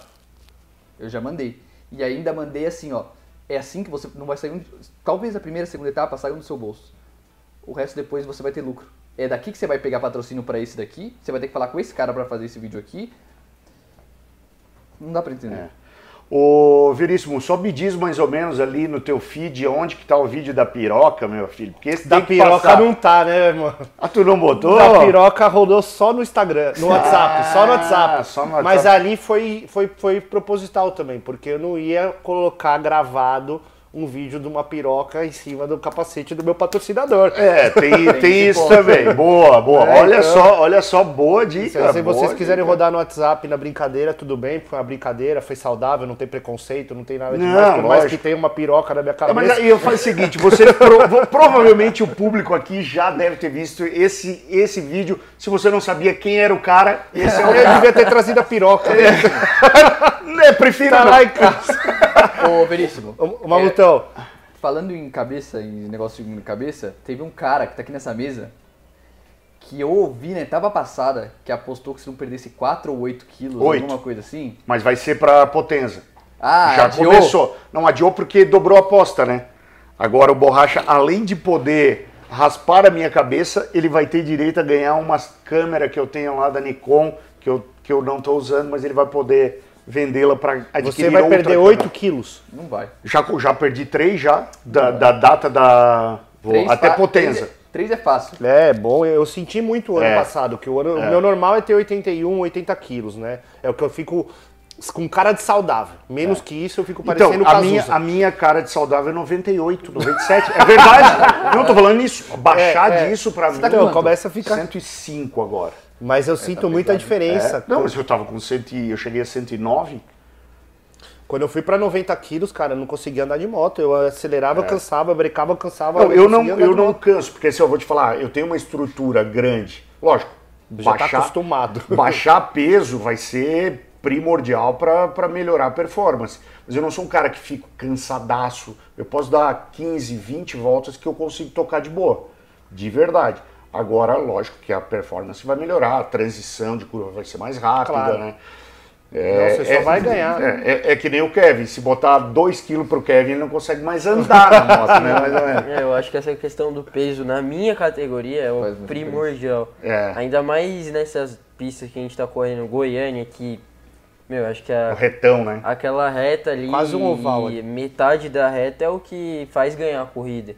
Então ali acho que é uma pista de estratégia, Curvelo também, que é meio distante a chegada da última curva, então tem bastante você... vácuo também, né? Sim, Se tu tem nossa. muito mais peso, tu, tu só. É, eu... O, eu achei engraçado que quando eu participei da R3 Horas, Veríssimo, primeiro nossa. ano, no segundo eu não fui, o, o Enzo falou para mim depois na, na zoação, ele assim, cara vácuo do mamute dá para pegar tipo de 50 metros antes e quando tu tá chegando perto tu fica sem ar, tem que sair do vácuo para poder respirar.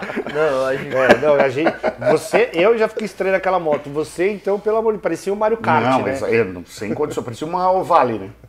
Nossa, parecia uma é Ovale. Ah, cara, mas é, essas coisas aí faz, faz parte do, do, do, da brincadeira. Lógico que eu fui andar numa moto menor para participar do, do do espetáculo, né? Que foi a não, R3 é legal, horas. É divertido, e... foi divertido demais. É. A primeira eu também fui. É. A segunda não deu certo. A segunda não deu certo para vocês, né? Pra tua não, equipe, pra né? mim também não. é porque eu acho que a gente meio que começou errado. Foi igual a equipe do Kik, né? Com o Renan.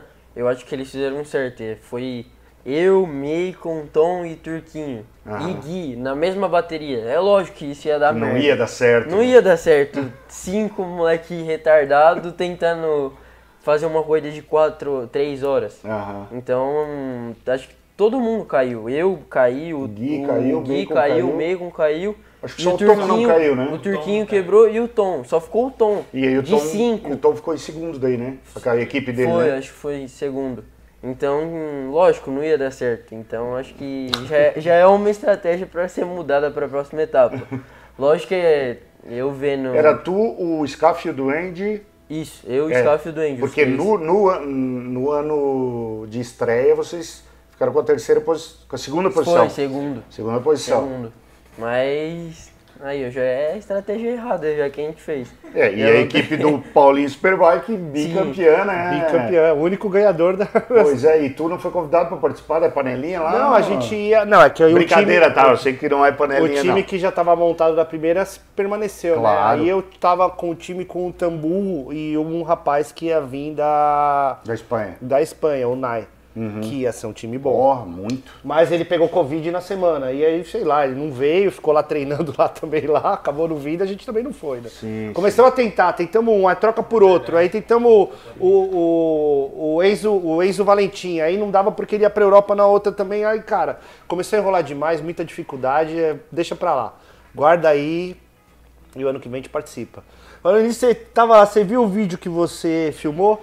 Então, é, Ficou eu, ótimo. É, exatamente, eu ajudei. Vai virar febre para a próxima etapa. Eu ajudei aí uma das um, um, dos reels aí do do Veríssimo, fui eu que, que filmei. Esse daí Deixa ficou bombou. Até parece que anda, Veríssimo. Ó. Olha aí, ó. Só tira onde isso aí? Porque esse aí eu consegui legal. pegar com a GoPro, ah, eu consegui pegar ela com 120 frames. Cara, ficou E aí o slow legal. motion ficou lisinho, né? Ficou bem bacana. Os caras, é, parecendo raid. Ficou muito legal, cara. Ficou muito Deu sorte da sorte da sorte de estar na configuração certa, é, na hora certa. Só não vou deixar certo. rodar de novo por causa do copyright da música, e senão o YouTube já ah, sabe, é. não sabe como é, que eles, como é que eles fazem. Mas realmente ficou muito legal esse. É, e, e de onde é que vem a inspiração para os Reels? Assim, tu, tu acompanha. Porque assim, eu, eu tento acompanhar alguns pilotos de fora que fazem Reels, mas tem muito pouco, né? Comparado com aqui no Brasil, tipo, um cara que, é, que eu acho legal é o Josh Harry, em volta e meia ele faz uma coisinha ou outra, não é sempre que nem tu. Tem um russo é, lá que é animal, velho. Tem o Brandon Pesh, que, que faz uns treinos de supermoto, faz uns reels não, bem legais. De gente andando, filmando pilotagem de pista tem bastante. Não, mas, mas tão elaborado e tal, com uma historinha de Reels, são menos. Não, né? é, são muito poucos, né, é. cara? E é assim, é, isso é uma coisa que tá, por exemplo, a gente começou a fazer uns vídeos nas primeiras etapas, que era aquele vídeo que era só mostra o piloto. Ah, você saindo do box, você entrando na moto, amarra o capacete, vai pra moto e, pô, que legal. né? Porque não tinha. Uhum. Né? No começo do ano eu falei pro Tio Sou, falei pro, pros meninos, falei, cara, a gente tá na era do vídeo. Uhum. Você tem que parar com esse negócio de foto. Não tem mais foto. A internet é. agora é vídeo. É Exato. vídeo, é TikTok, é Reels. Esquece vídeo. Até o, próximo, o próprio algoritmo das redes sociais está entregando mais vídeo, né? Ah, Às vezes certeza. tu posta uma foto top. Não, hoje feed é, é baixa. A galera, primeiro o que, que ela vê? Ela vê um monte de stories, ela vê um monte de reels e depois, quando tiver tempo, ela dá, dá uma scrollada para baixo lá é. para ver o que, que tá no feed, né? Então, feed é, não é o caminho mais, mais, mais rápido para você conseguir seguidores, é trabalhar com essas postagens de vídeo. Uhum. Então, começa a virar vídeo, aí começa a fazer vídeo, aí começa a fazer o vídeo que é aquele vídeo meio só mostrando o piloto. Uhum. Só que isso já perdeu a graça. É. Você já vejo lá já ah, outro vídeo desse, eu nem olho mais. Uhum. o cara mostra ele andando, tocando uma musiquinha e acabou. Então quer dizer, tem que ter um pouco de criatividade, né? Tanto que tem muita gente que fala, pô, quando você pôs uma coisa, eu paro pra ver. Uhum. Porque alguma coisa diferente vai ter. Às vezes tem a volta, tem alguma coisa, mas tentar alguma coisa de piada. Então, assim, eu fico olhando e navego bastante, procurando algumas referências de coisas que não estão na moto. Uhum. E aí eu tento traduzir isso para moto. Trazer para o nicho, né? Tentar fazer uma, é, essa, aquela que eu fiz do que, que, eu, que a menina lá que eu dou uma lambida no, no, ah, no para-brisa lá no coisa. Sim. Na verdade é que eu tirei um, no, numa ideia de uns caras que eram os bodybuilders, que eles estavam na academia olhando assim, a menina fazendo agachamento assim, eles olhando lá, tal, não sei o quê.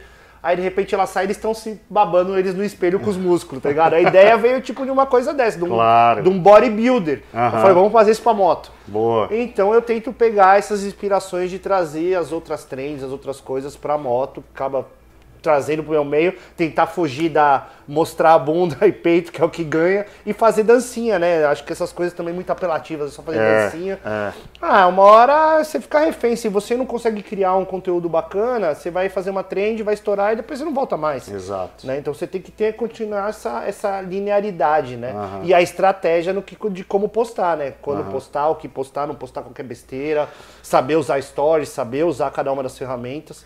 Ô Kevin, é, vocês cara, vocês estão iniciando uma carreira internacional, assim. Vocês têm algum tipo de, de orientação com relação a essa questão de mídia? Tipo, nesse treinamento que vocês fizeram no, no Master Camp, lá no Valentino Rossi, eles comentam algo disso? Porque assim, eu, eu tive curiosidade disso porque o Master Camp é uma semana muito intensa, talvez não Sim. dê tempo para isso. E o Valentino Rossi é o maior marqueteiro de todos os tempos do mundo das motos. Ele então, tem uma agência, né? Ele tem uma agência, exatamente. Então, eu, eu, a minha curiosidade é essa: vocês já tiveram alguma, alguma orientação com relação a isso? Bom, é, especificamente aí no Master Camp, que eu acho que foi o lugar que eu mais tive visualizações uhum. aqui no Brasil e indo para a Europa no começo do ano, falando que eu iria para o europeu. É, bom, no Master Camp lá era muito fechado, muito fechado, porque a gente deixava, a gente chegava no, exemplo, no rancho. A gente chegava, jogava a mala em um lugar, no box. Para de balançar e... que você vai reclamar. É, vai, eu tenho que ficar igual você, senão vão falar que a gente tá balançando. Segura. Mas lá é muito específico. O meu celular ficava com a Rebeca ou dentro da mala. Então, meu, eles não. Eles liberavam, pra falar bem real, eles liberavam quando a gente ia dormir. Uhum. Liberavam tudo quando ah, eles, eles travam o celular, não Sim, deixaram você não, com o celular? Não pode vazar não, nada. Não, pode registrar nada. A gente cara. chega só tipo, na van, na van só e tem lá aquela famosa foto do Valentino no, com a 46 na entrada do rancho, até ali celular liberado. Mas quando a gente desce da van, eles já falam, não, tem que deixar o celular. Eu e o Enzo deixava com a Rebeca e ela só gravava meio ali quando a, a... Mas o que acontece lá que não pode ser mostrado? Eu, eu acho que é isso que traz a beleza do Master Camp. Porque é um negócio que eles só liberam no stories deles e no YouTube. Então, na no verdade, YouTube... eu acho que tem muito. Se você for ver, questão, por exemplo, minha credencial lá da, da do World Superbike tava que eu não podia filmar.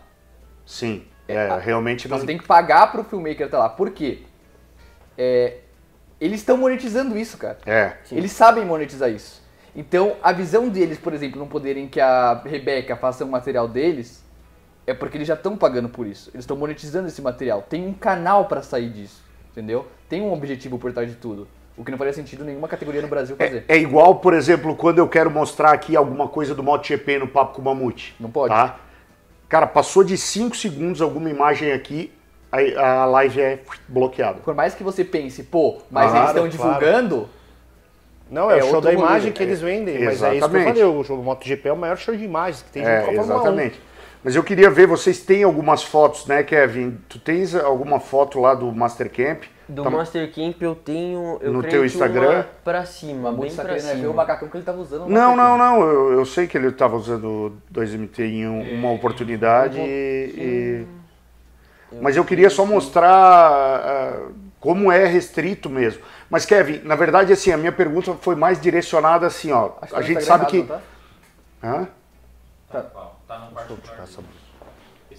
não, mas eu acho que tem. Eu, ah, eu lembro de ter postado alguma é, coisa. Mas o que eu queria saber é se assim, ó, existe algum tipo de orientação, Kevin, Não. de tipo assim, ah, vocês podem postar esse tipo de coisa. Eu acho que vocês têm que direcionar as postagens de vocês para isso. Não, esse tipo de coisa. Eu nunca ouvi. Eu ouvi mais sobre com o Alan e a Rebeca sobre isso. Tá. Eles falaram, meu, vocês têm que publicar Ninguém vai querer ver uma coisa de piloto com uma ah. coisa, ah, tô indo no mercado. Sim. É, lógico, tem gente que coloca ah, minha dieta tal. Eu não coloco muito disso, uhum. nem de treino em academia eu coloco porque meu personal é um personal de apoio, então eu tenho Sim. que colocar e eu acho claro. que isso é o certo. Claro, tá exatamente.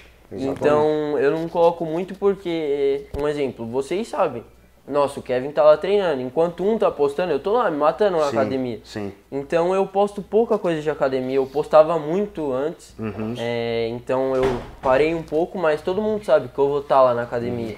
Uhum. É, então... é uma chatice, né? O cara. Eu não, é, eu tô lá no meio do espelho, a academia é lotada e eu lá no meio do espelho, é. tirando foto assim. Aí não tem como. Mas, é, rapaziada, olha só, antes a gente falou da, da pista de Aragon, tá? Eu vou botar uma foto agora do Kevin lá em Aragon, tá? Para quem mora em Marte e nunca assistiu uma corrida em Aragon, esse é o famoso paredão que a gente é, mencionou ali. Essa foto ficou maravilhosa, né, cara? Ficou fantástico. E para quem tá curioso aí com relação ao a inspiração aí do do macacão da linha Aragon. Deixemos um breve spoiler para vocês pensarem aí. então, é, mas eu acho legal essa questão de mídia social ser trabalhada desde cedo já, né? Eu acho que deveria ter. Essencial. Né? Ah, você vê tantos influenciadores que já, antes da filha nascer, antes de divulgar nome, já faz o, o, o Instagram o, é, da perfil. filha, os negócios, porque sabe o quão importante hoje é. É, eu fiz o do Luca e foi derrubado. Tudo bem. Agora eu tive que resgatar várias coisas e fazer tudo de novo. Mas eu acho que cada vez mais isso vai, vai mudar o jogo, porque assim, é...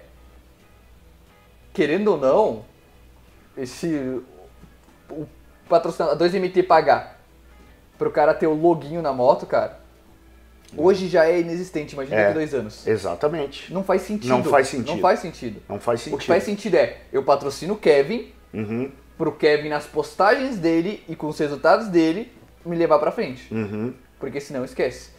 E muito que a galera esquece e que muitos patrocinadores esquecem também, que como eu trabalho para muitas empresas, eu vejo muita. Cara, eu fico impressionado como tem gente ruim em marketing de empresa grande.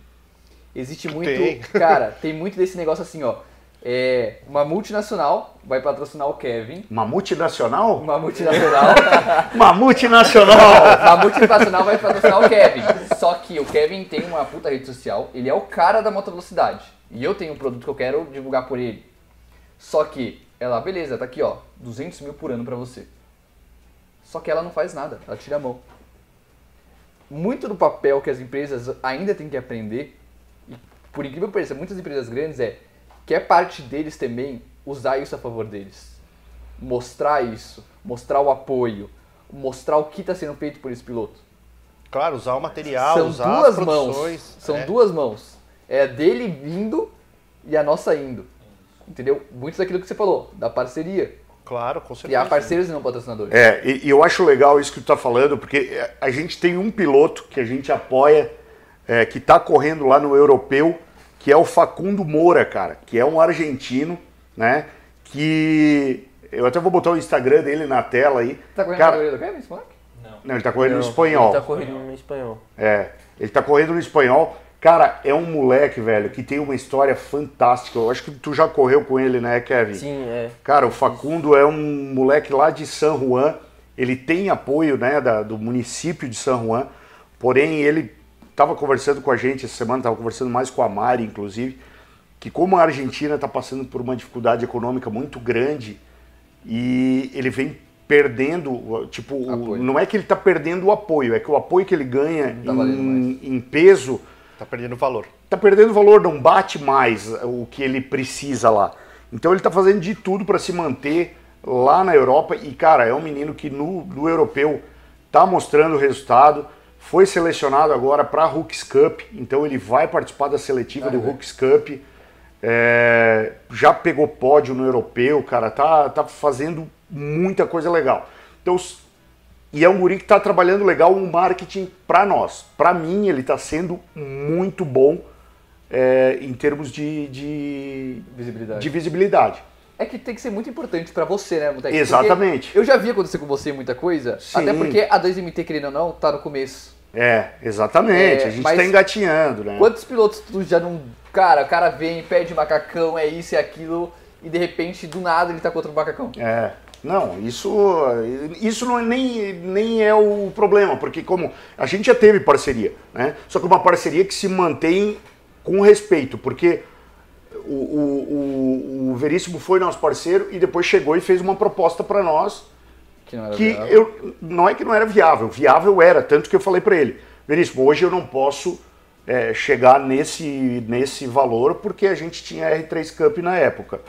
E, e eu falei, mas a amizade continua a mesma, claro, cara. E os negócios. E eu falei, se tu não fechar com nenhum concorrente meu, eu entro com uma cota menor. Foi não foi o que a gente falou? Claro, claro. Tanto que, pô, pr primeira oportunidade que eu tive de conversar com ele, com o Paulinho dentro dos boxes, a gente chegou e falou: pô, que legal que vocês conseguiram montar um projeto digno de receber patrocínio de uma empresa grande, né? Que hoje é minha patrocinadora. E eu fico feliz pra caramba que os caras renovaram, então aí, né?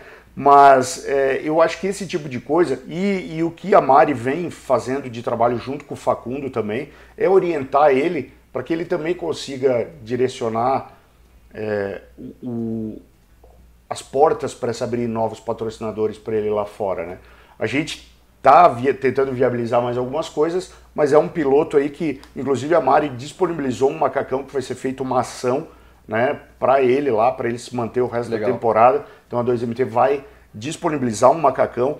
Muito em breve aqui nas redes vocês vão ter a possibilidade de concorrer a um macacão personalizado, feito sob medida, exclusivo para você e vão estar tá ajudando um piloto aí que está disputando que o legal. europeu. Então é um tipo de ação que a nossa empresa consegue fazer e vai direcionar lá para um piloto que está é, é, um, é um argentino, mas é um argentino com coração brasileiro, que ele falou para nós. Então é isso aí, cara. Vamos falar um pouquinho do MotoGP e no final a gente arremata sobre os assuntos que a gente veio falando aqui, pode ser? Assistiram as corridas no final de semana? Fizeram o dever Moto de casa? GP assisti todas. É? Hum. E aí? Faz uma, uma Cara, a gente tá sempre na expectativa do Diogo. Caramba, hein? Mas o. Muito piloto, pouca moto. Um maluco que saiu de lá de trás e saiu passando todo mundo e ali. O Ayumi Sasaki. Ele, teve, ele teve falar, que né, cumprir. Né, ele cumpriu a volta longa, né? Duas voltas é. longas. Duas, Duas voltas, voltas longas. longas. E ainda ganhou. Quer dizer, tava sobrando. Foi pra P24 e ganhou a corrida. Com Não, sobra no sensacional. final. Sensacional. Não sei de onde esse cara tirou essa volta. Sangue, como que é? Sangue no zóio? Não, não, faca no. Não, não, dente no facão dente é outra facão. coisa. Mas isso daí tá com dente no facão. Não, não dente no facão é que os caras interpretaram a coisa errada ali. O, o, Daniel China que fez a nossa, a nossa arte lá do dente no facão, lá no sul.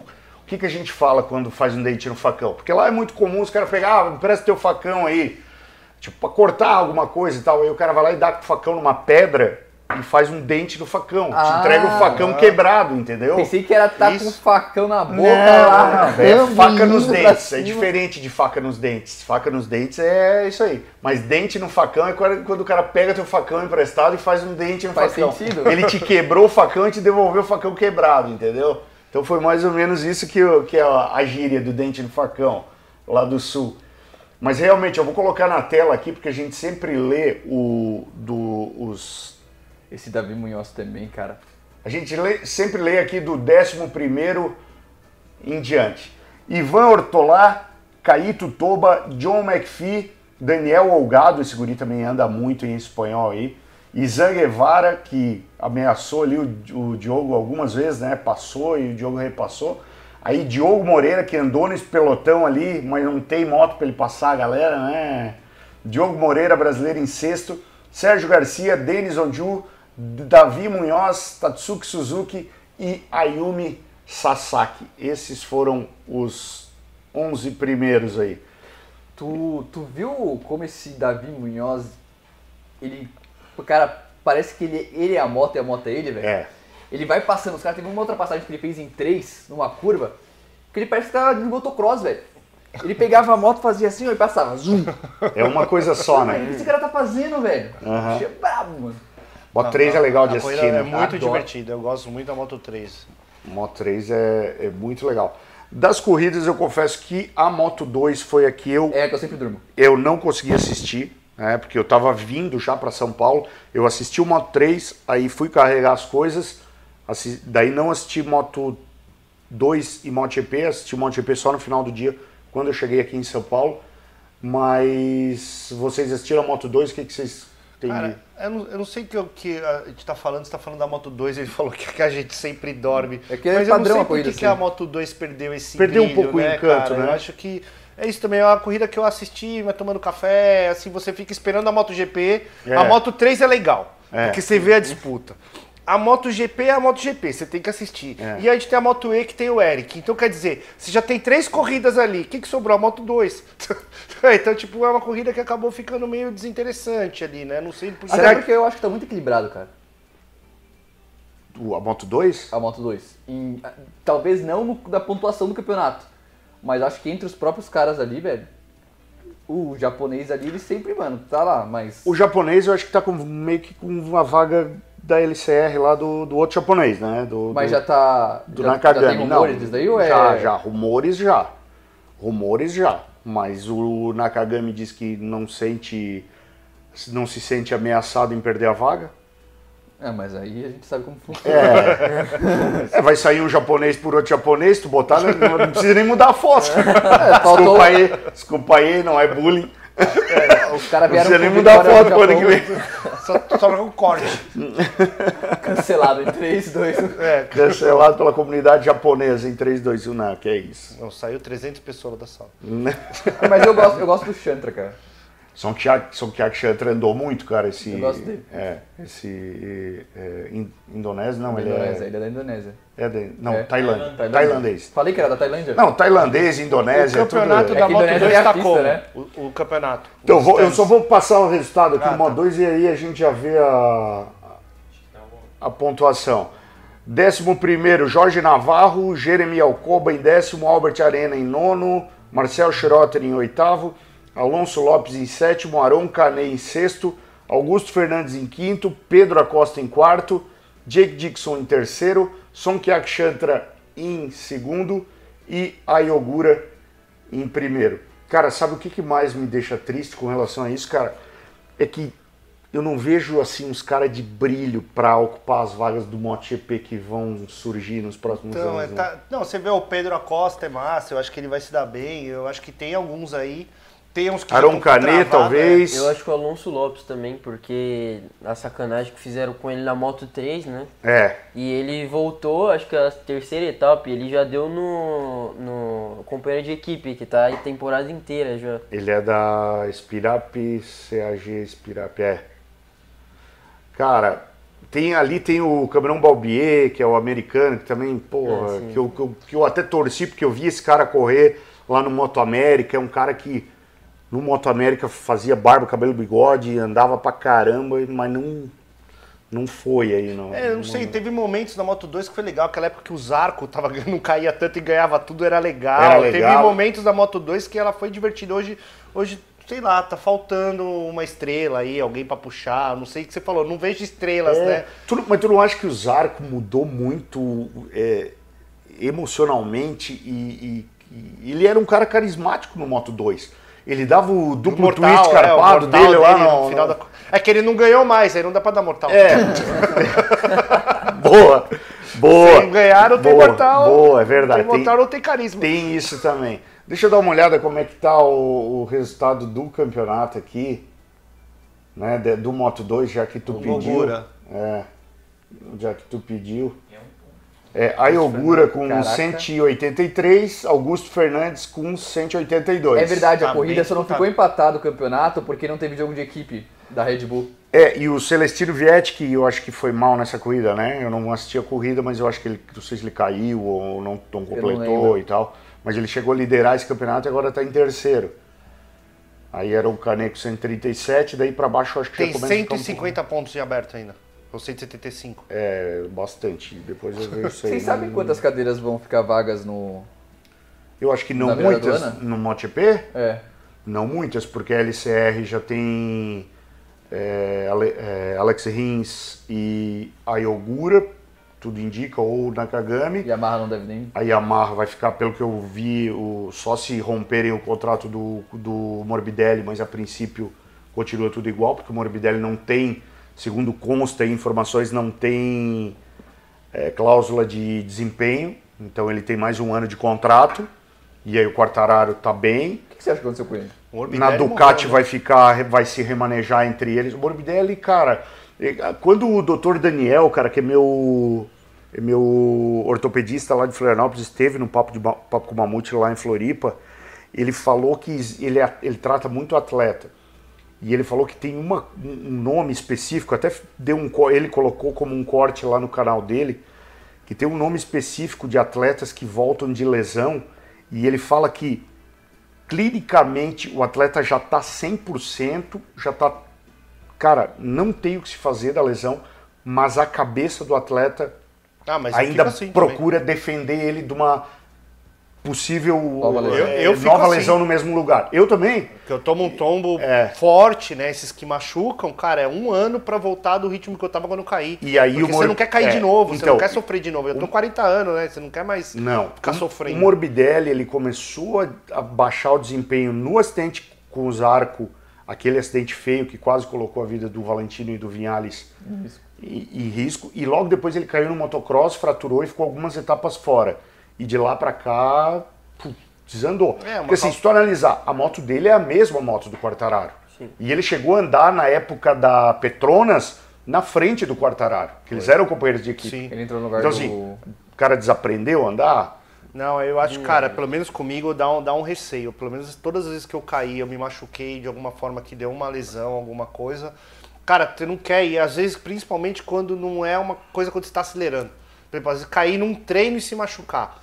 E uma coisa que não é, porra, eu tava acelerando ali, era só eu ter ido um pouco menos, eu, eu não ia cair, não. Às vezes uma besteira, uma pista suja, uma coisa errada que aconteceu, pô, caí em Londrina, até agora eu não sei porque eu caí. Eu caí devagar numa volta de aquecimento, pus a mão no pneu, logo que eu caí, eu falei, não é possível, pus a mão no pneu, tava quente. Sabe, tipo, Sim, a calibragem a gente conferiu oito vezes antes de sair do box. Não foi problema deles, cara, não foi problema, mas Sim. até agora eu não sei porque eu caí. E aí você fala, porra, eu nem caí acelerando, e você não quer cair mais, nem acelerando não. nem devagar. E você já fica cheio da cautela. E isso vai sumindo o tempo, né? Vai subindo, até você ir ganhando a confiança daquilo que eu falei aquela hora. A moto, para você chegar no 100 por hora na curva, você tem que ir 90, 91, 92, 93. Aí tomou uma volta 5. então é mais complicado. Você costuma olhar muito o velocímetro em pista? Não, eu olho muito o lap time. Lap eu já time. caí é, muitas é. vezes por causa do lap time. Principalmente eu fiquei manco por causa do lap time. Vou pôr a culpa no lap time. claro que eu vou pôr. Manual Porque... da desculpa. Sabe que a gente tem o manual das desculpas esfarrapadas aqui. Não, mas eu, eu, já, eu já perdi a conta de quantas vezes eu caí por causa do lap time. Porque às vezes você vem, você já cravou uma volta boa. Pá! Cravei lá, um voltão. Eu caí em, em, em Curitiba, que eu, que eu fraturei aqui a perna. Era primeiro treino do sábado. O Pedrinho, os caras que estavam ponteiraço na 600, tava virando 24 baixo, 23 ali, uhum. meio para cima. Aí eu saí primeira volta do classificatório no sábado. Primeira volta, pum, 25-0. Com a 600. Eu falei, massa. Agora eu abri a segunda volta. Quando eu saí do Pinheirinho, metade da pista, tem daí toda a parte de alta, que é a parte que eu, que eu ainda vou bem, eu olhei para baixo, tava menos um e meio. Cara. Eu falei 23,5, chupa Pedrinho. Pau! Entrei no S de alta, falei, agora eu vou baixar mais 3 décimos nessa parada. Pum, caí, fui Errou! embora, bateu, a moto voou, foi pra fora do autódromo, quebrei a perna.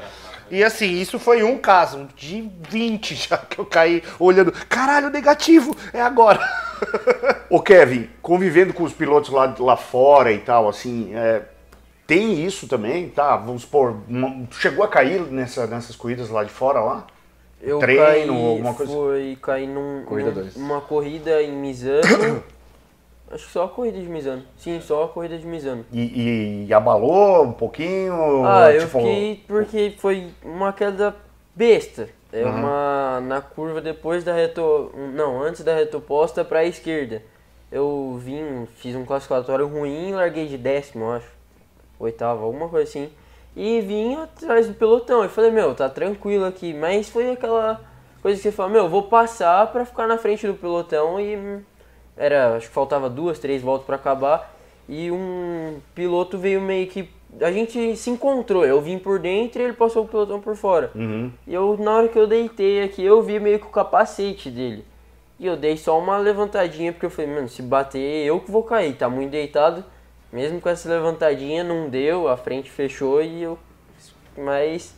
Como eu acho que esse, essas quedas assim que não foi porque eu caí forçando uma freada ou porque eu caí é, acelerando demais na saída, eu uhum. acho que não abala tanto o meu psicológico. Quando eu falo, ah, toquei nele. Então, se eu toquei, eu não vou fazer mais isso naquele lugar e daquele jeito. Então, psicológico é normal, mas quando é uma queda. É por isso que eu falei, quando você tem controle da queda. O problema Sim. é, tipo, você entra numa curva, você escorregou a frente, você não sabe o é, que foi. Você, você fica. Fala, mas o que aconteceu? Nem eu sei você como fica, prevenir aí, isso. Se acontecer vez. isso de novo, aí é a mesma é, mas, coisa. Mas a gente, como a gente tava falando a nível de, de mundial aí, de MotoGP, eu acho que, cara, lógico que esses caras têm uma preparação psicológica também muito grande, mas tombo é tombo, né, fi?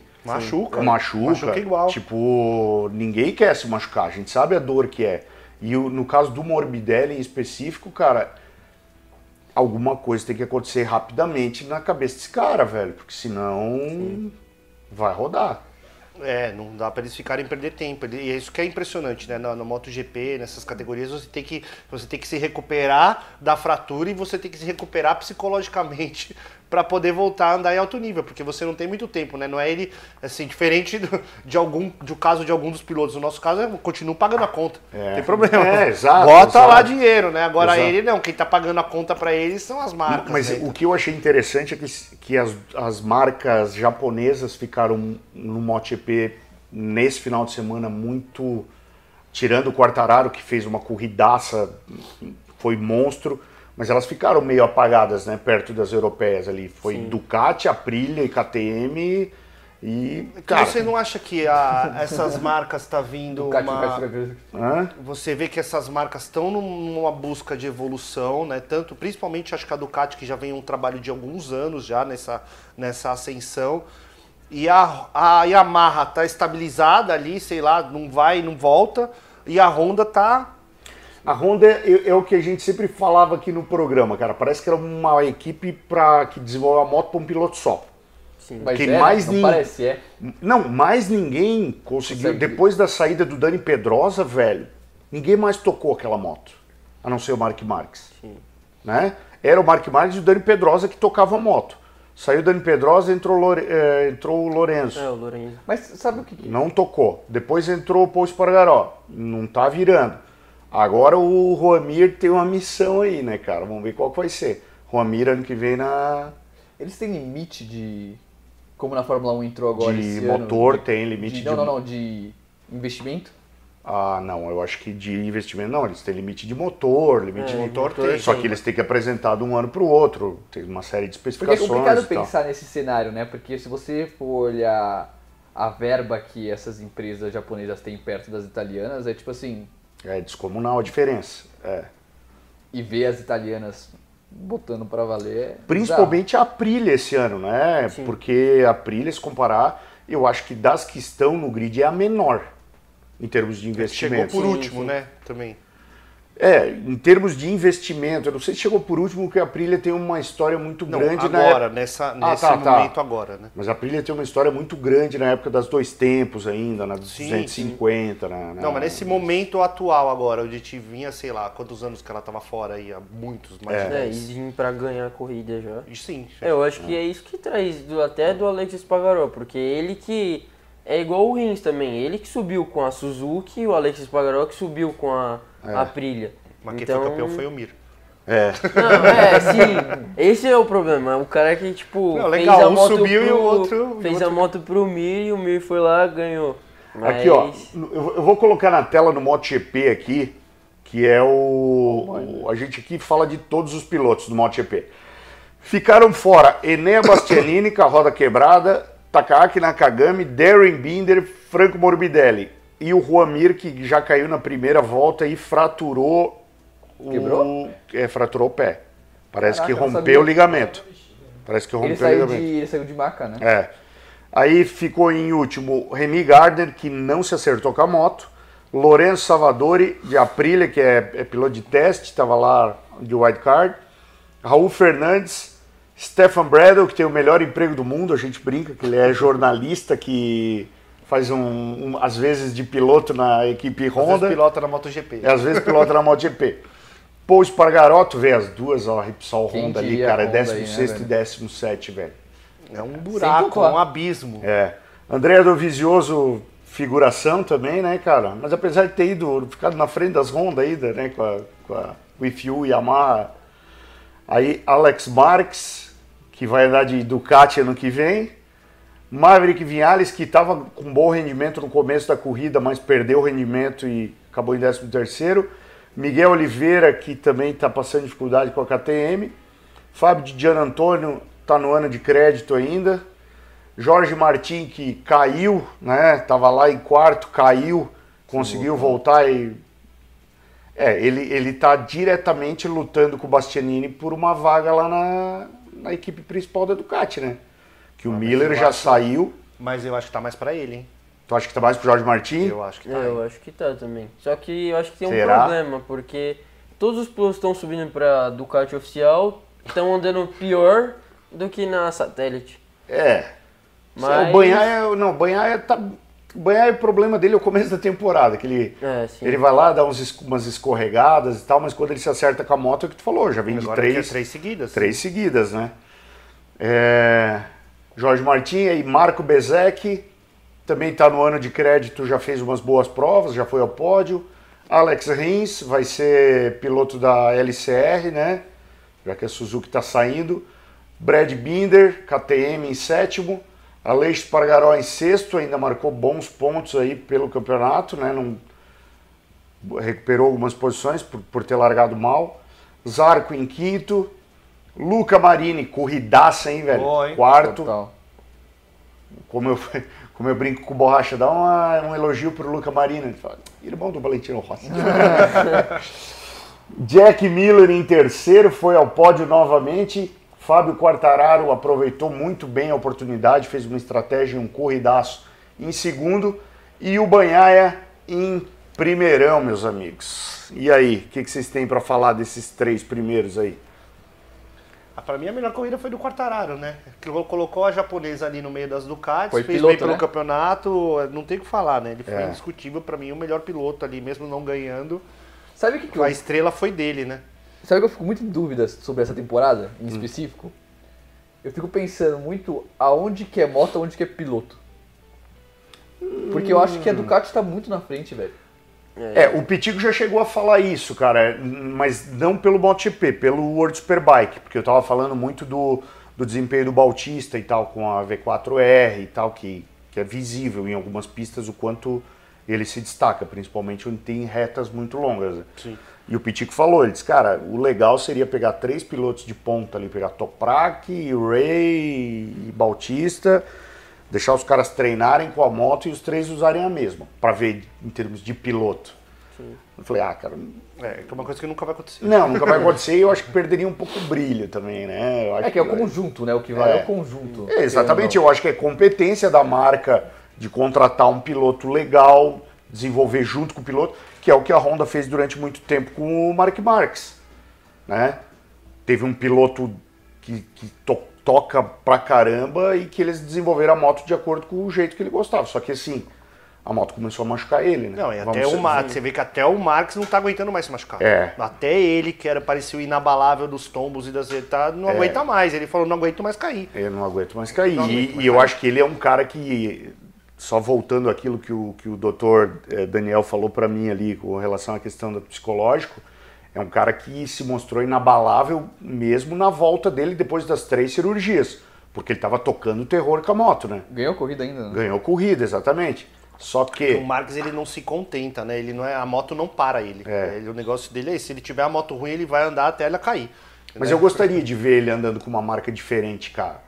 Talvez uma Suzuki, eu acho que teria muita cara dele. Só Lógico, espero que não seja igual o Valentina andando com uma marca diferente, né? É, verdade.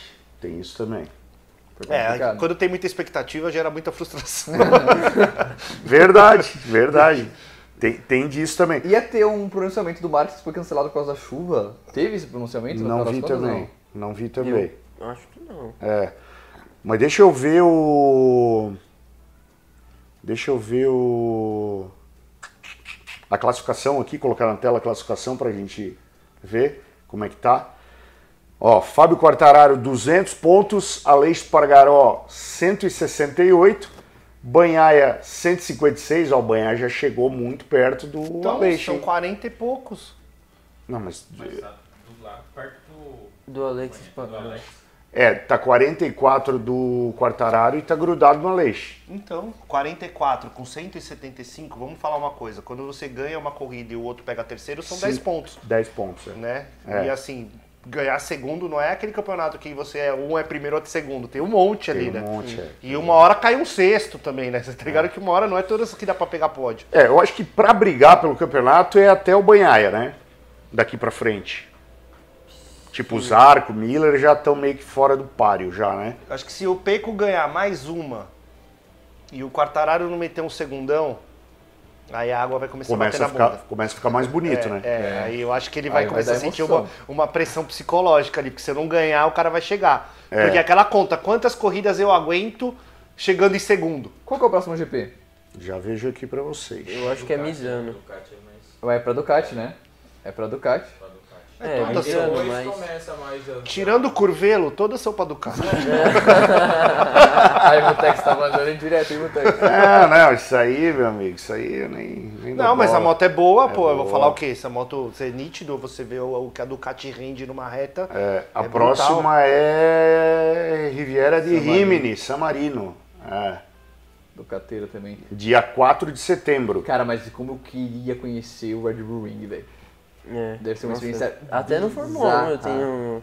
Eu vou conhecer Cara. ainda Phillip Island. É, a, é uma das pistas que eu e a Mari temos como pista é, preferida para ir assistir. Só que assim, é, tem que tirar tipo 15 dias para ir assistir o MotoGP lá, né? Que é, Putz, cara, é, é, dois dias de viagem pro, pro cara se, se, pegar o fuso e fazer de tipo a tua cabeça entender que tu tá de dia Aí aproveita um pouquinho uma semana, assiste a corrida e depois vem embora. Porque... Eu acho que a única coisa que me tiraria mais, do A passagem é para a Austrália também tá uma, ah, deve uma tá, navalhada. É, deve estar. Tá.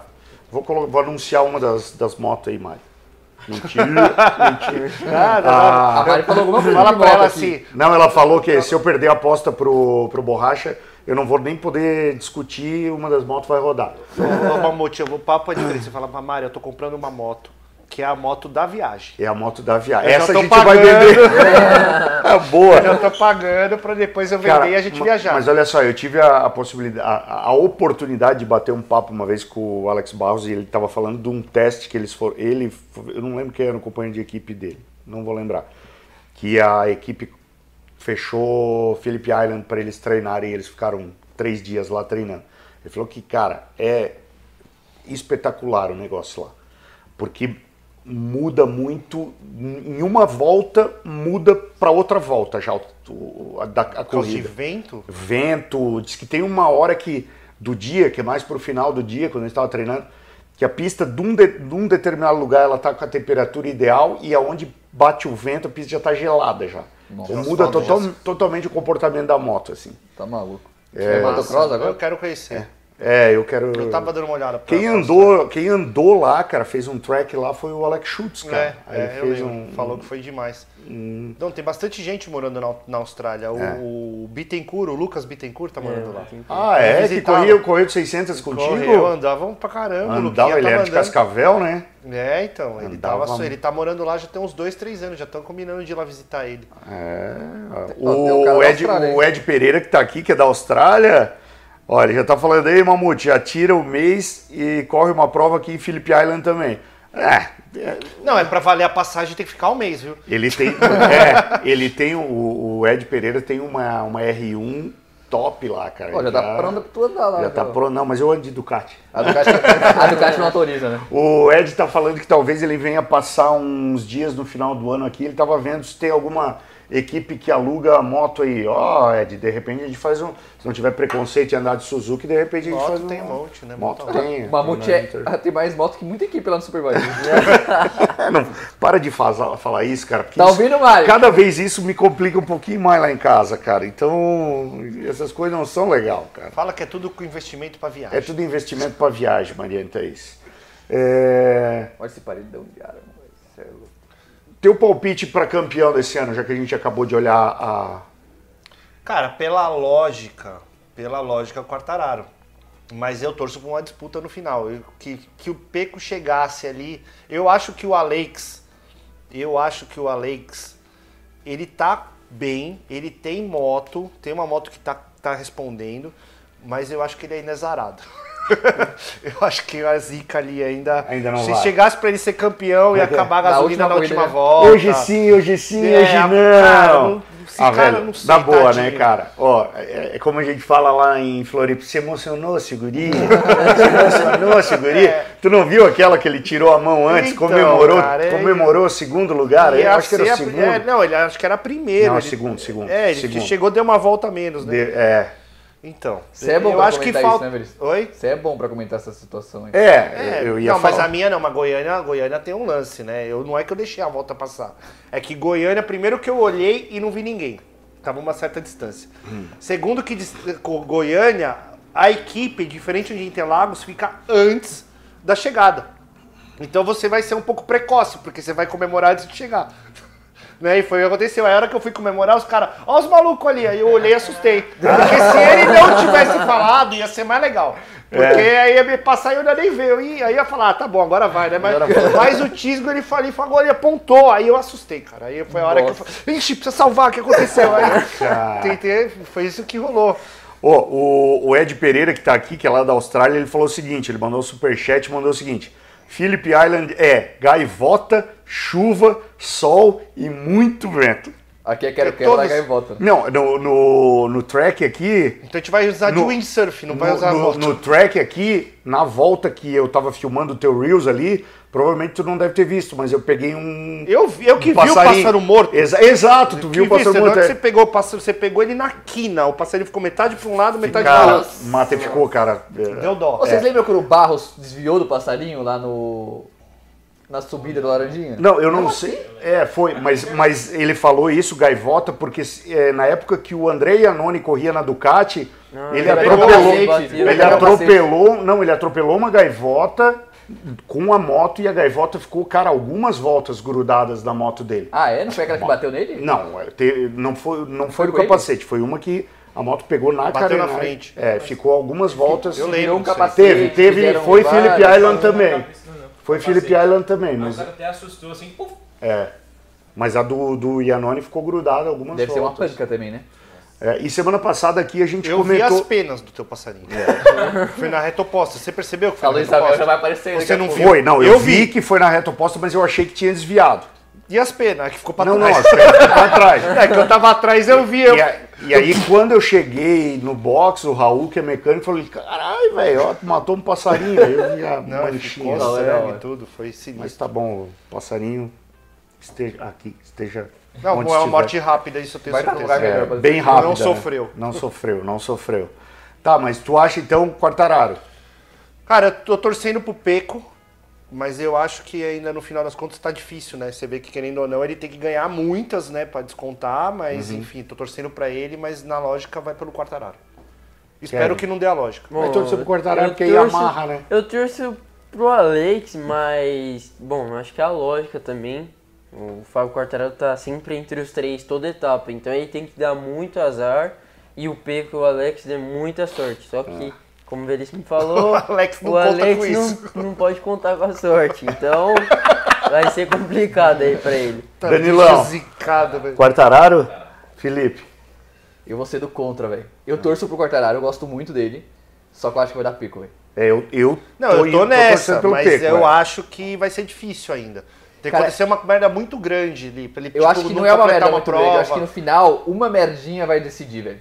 É. Não, às vezes não completa uma prova é 25 pontos, né? Que um cara ganha. Aí de então, 45 sim. já vira 20. Mas mesmo assim, pensa num desses caras, tipo, por exemplo, é muito mais fácil o Quartararo ficar num oitavo do que o Pico. Porque o Quartararo, a gente volta pra questão, eu acho que tem muito piloto e pouca moto. É, ele tá empurrando, ele tá Sim. tá trazendo no colo ali. Tá... Ó, o pessoal me corrigiu aqui, na verdade o Iannone foi a gaivota na cabeça e o Jorge Lorenzo foi a gaivota na carenagem, que correu algumas voltas com a carenagem na. Não, não sei se correu ou foi treino. Não, eu lembro foi... da do Iannone. Do é, é, foi, foi, foi, descida, foi. Né? Lorenzo que pegou uma gaivotada também. E o Velocidade Cascavel tá falando para nós. Fala galera, que todos façam uma ótima etapa esse final de semana. Antes de eu passar a bola aí pro, pro Veríssimo falar do final de semana, eu vou perguntar para o nosso estreante da vez. Expectativas para o final de semana? Vai andar em qual categoria, né? Agora 400 escola, a categoria a mais de boa depois da Junior Cup. Mais de boa? Os... O, o cara do motocross chega arrepiando ali. Mas o cara ele não tá mais nessa categoria. Ah, eles subiram ele, ele é verdade, subiram ele. Deu sorte, hein, gente? Tá. É, então, não, acho que tipo, oh, o CL... uma foto sua, Alexandre Eiras, agora que eu vi, ó. O tio, ele tem muito do, da resistência, Nossa, né? Tempo. Eu acho que foi uma coisa que ajudou muito ele. E eu acho que pra mim isso vai ter uma coisa que vai me atrapalhar muito. Porque hum. eu tô vindo de uma de três lesões no motocross. E faz oito meses que eu não subo em cima de uma moto. Então eu acho que isso vai pegar muito. Uh, eu tô preocupado com o ombro, muito. Mas acho que o objetivo é conseguir fazer todos os dias e, e não fazer volta de 3 minutos, né? Não, isso não vai acontecer. Pelo amor de Deus. Rapaziada, antes de eu, de eu voltar para esse assunto aqui com o Veríssimo, e, e eu, eu, eu, preciso passar um videozinho aqui. Deixa só eu pegar ele aqui. Aqui, tá aqui o meu videozinho. Oxi. E aí, galera do Papo com Mamute, todos que estão ligados aí. Bom, segunda-feira, depois de um final de semana incrível na Moto E, no GP da Áustria. Consegui fazer aí barba, cabelo, bigode, fiz a pole, ganhei as duas corridas. Foi realmente um final de semana incrível. Estou muito feliz. Então aqui, ó, os dois troféus é, deste final de semana. E, bom, é, agora que baixei um pouco a poeira, é, refletimos um pouco sobre a nossa performance. Foi realmente um final de semana muito bom. Estive rápido em todas as condições, pista molhada, pista seca. Nas duas provas tive dificuldade nas primeiras voltas, porque a moto não tinha muita aderência, é, por conta da nossa parada, nossa largada parada, né? E o pneu não aquecia muito, eu fiquei um pouquinho para trás, mas depois fui buscando. No sábado, o Casadei acabou caindo na última volta e eu venci. E ontem consegui vencer aí, é, na, na, terceira volta, assumir a liderança e vencer a prova é, mais uma vez. Então, pô, muito contente. Só tenho a agradecer a toda a minha equipe, todos que torcem aí de casa. E vamos lá, recortamos vários pontos, estamos com 17 pontos, ponto 5 atrás do líder. Temos possibilidades, vamos para a Itália com tudo aí torçam muito por mim e se Deus quiser, depois do GP da Itália, eu venho com ótimas notícias para vocês, tá bom? Um abração, bom podcast para vocês aí, tamo junto, valeu! Então, é... o que, que vocês acharam dessa última frase do, do Eric Granada aí? Talvez depois da etapa e tal eu venha com uma boa notícia para vocês. Você tá sabendo de coisa que a gente não sabe, é, Eu não tô sabendo nada, eu tô você tá perguntando. Tá sabendo, pra... Mamute. tá Os caras querem me complicar. Teve uma, teve uma Ele vai voltar pro Superbike? teve uma vez que eu tomei um esporro de graça por coisas que falaram aqui a respeito da carreira do Eric. Então eu acho melhor nem falar mais nada, né? vou ficar quietinho, vou ficar na tá minha. É, uma surpresa muito boa seria ele sair da, do, da elétrica e ir para de motor. Agora, Moto 2, eu não sei se já tá, ele ainda tá para Moto 2. Ele teria Ou que Superbike, né? Superbike tem umas Mundial Superbike. no Superbike. É, na verdade, na Honda, eu não sei de nada, tá? Mas eu sei que na Honda vai vagar uma, tipo, o Xavi Vierge o Vierge vai o rodar. Vierge, vai rodar. O Vierge renovou. Não, o Lecuona renovou. Não, o Vierge renovou Renovou também. agora? Renovou agora. Eu então tá, Nossa, porque ano passado eu tava ouvindo a galera Exatamente. falando que queria rodar, mas rodar muito. Não, ele hum, publicou aqui, 2023. Ah, então tá. Então, então beleza. Mas, mas mesmo assim, tem né? algumas histórias lá no paddock, eu acho. Então solta, Kevin. É. Não, você pode. Você eu pode. Não eu não conheço essa história, mas deve ter alguma. É. Eu não conheço, mas é. tem. Como é que é lá em Santa Catarina, lá na ilha, porque eles falam que Florianópolis é a ilha da magia por conta da, da, do misticismo em redor das bruxas, né? Então eles falam lá que É, as bruxas não existem. Ah, como é que é? Eu não acredito em bruxas, mas que elas existem, elas existem. é mais ou menos é. isso, né? Eu não acredito nessas histórias, mas que elas existem, mas elas é. existem. Mas o que aconteceu na largada Cara, dessa corrida aí? De qual corrida? Dessa corrida 2. Ah tá, né, vou do... colocar aqui a corrida do. a corrida 1 um do Eric, tá? Não, e o legal é no final da corrida, né? Ele pegando a bandeira, aí acelerou. Aí, ah, não tem embreagem. É, boa. Ó, corrida 1, um, Eric Granado em primeiro, Dominique Agueter em segundo. Esse cara também não desgruda o osso, né, velho? Pô, podia ter ficado num quartinho, quintinho, né? É, Mikel Pons em terceiro, que é o companheiro de equipe do Eric. Aí Iraque Okubo, Hector Garzó, Tá, vamos, vamos ver aqui a, a Race 2. Na corrida 2 teve um momento que o Eric chegou a ficar 14, 14 pontos, né? Só que é. rolou uma passada no, no final. Eric Granada em primeiro, Mikel Pons em segundo, Dominique Agueter em terceiro, Matias Casadei em quarto. Vamos ver a classificação dessa. Teve um belzinho na largada que acho que até distraiu o Eric, né? Os caras seguraram, mas não seguraram a largada, que alguma moto deu pau, que tiraram do grid. É. Ó, a pontuação tá Dominique Agueter em, com 194, Isso. Eric Granado com 176,5. Faz a conta aí, Danilo. Porque teve uma, uma corrida, teve uma corrida que valeu metade da pontuação porque deu bandeira vermelha, né? Então. Agora quantas faltam? Tem 50 pontos, são duas corridas. Tem uma corrida só que são duas. É, um final de semana com duas corridas, 50 pontos. É, que, se eu não me engano, é a última, né? Em. Com todo respeito, Valência, mas ele podia cair, né? O Acho que vai ser na Itália que ele falou, não foi? Era na Itália? Então pode ser. É, deve ser. É a próxima, então já. Ah, é a próxima, então. É, a próxima, é. Falou que é, é, o Eric teria que ganhar as duas e ele, e ele chegar terceiro, terceiro. Sim. É. Tá na mão do Pons. Tá na mão do Pons. Ou é, do Casadei, que anda bem também, podia tirar uns pontinhos do. Ou do próprio Suíço pro chão. É. Ah, eu acho que Ele, eu acho que ele tá marcando o Eric, cara. É, ele eu é acho inteligente. Que, eu né? acho que ele tá marcando o Eric, cara. Ah, no próprio World Superbike, né? É. Com Baldassare o, O Ricardo Cunha, nosso amigo Rick Cunha, lá de, de, que é o português lá dos Estados Unidos, tá mandando o seguinte aqui. O uso da eletrônica comum, as marcas japonesas sempre é, sempre desenvolveram as suas motos em volta do uso de suas próprias eletrônicas. Agora são obrigadas a usar a eletrônica que a Ducati usa há anos. É, o Ricardo ele dá uma puxada ali para as motos japonesas, ele gosta muito de Yamaha e de Honda né, em específico. Ele não gosta de BMW e de Ducati, ele deixa muito claro. Então, obviamente, ele vai dar uma, uma faladinha, né, Ricardo? né, Ricardo? Mas tudo bem, tá tudo certo, vamos deixar assim. É, a Ducati, cara, é, tá fazendo por merecer de, de ter essa, essa, essa esse desenvolvimento. É uma sequência, né? Você vê que é uma sequência ali. Vou falar bem dizer, desde a entrada do, do, Valentino, que não deu muito certo, mas dali da frente a moto começou só a melhorar. Sim. Né? Se vamos falar quantos anos passaram? Oito anos.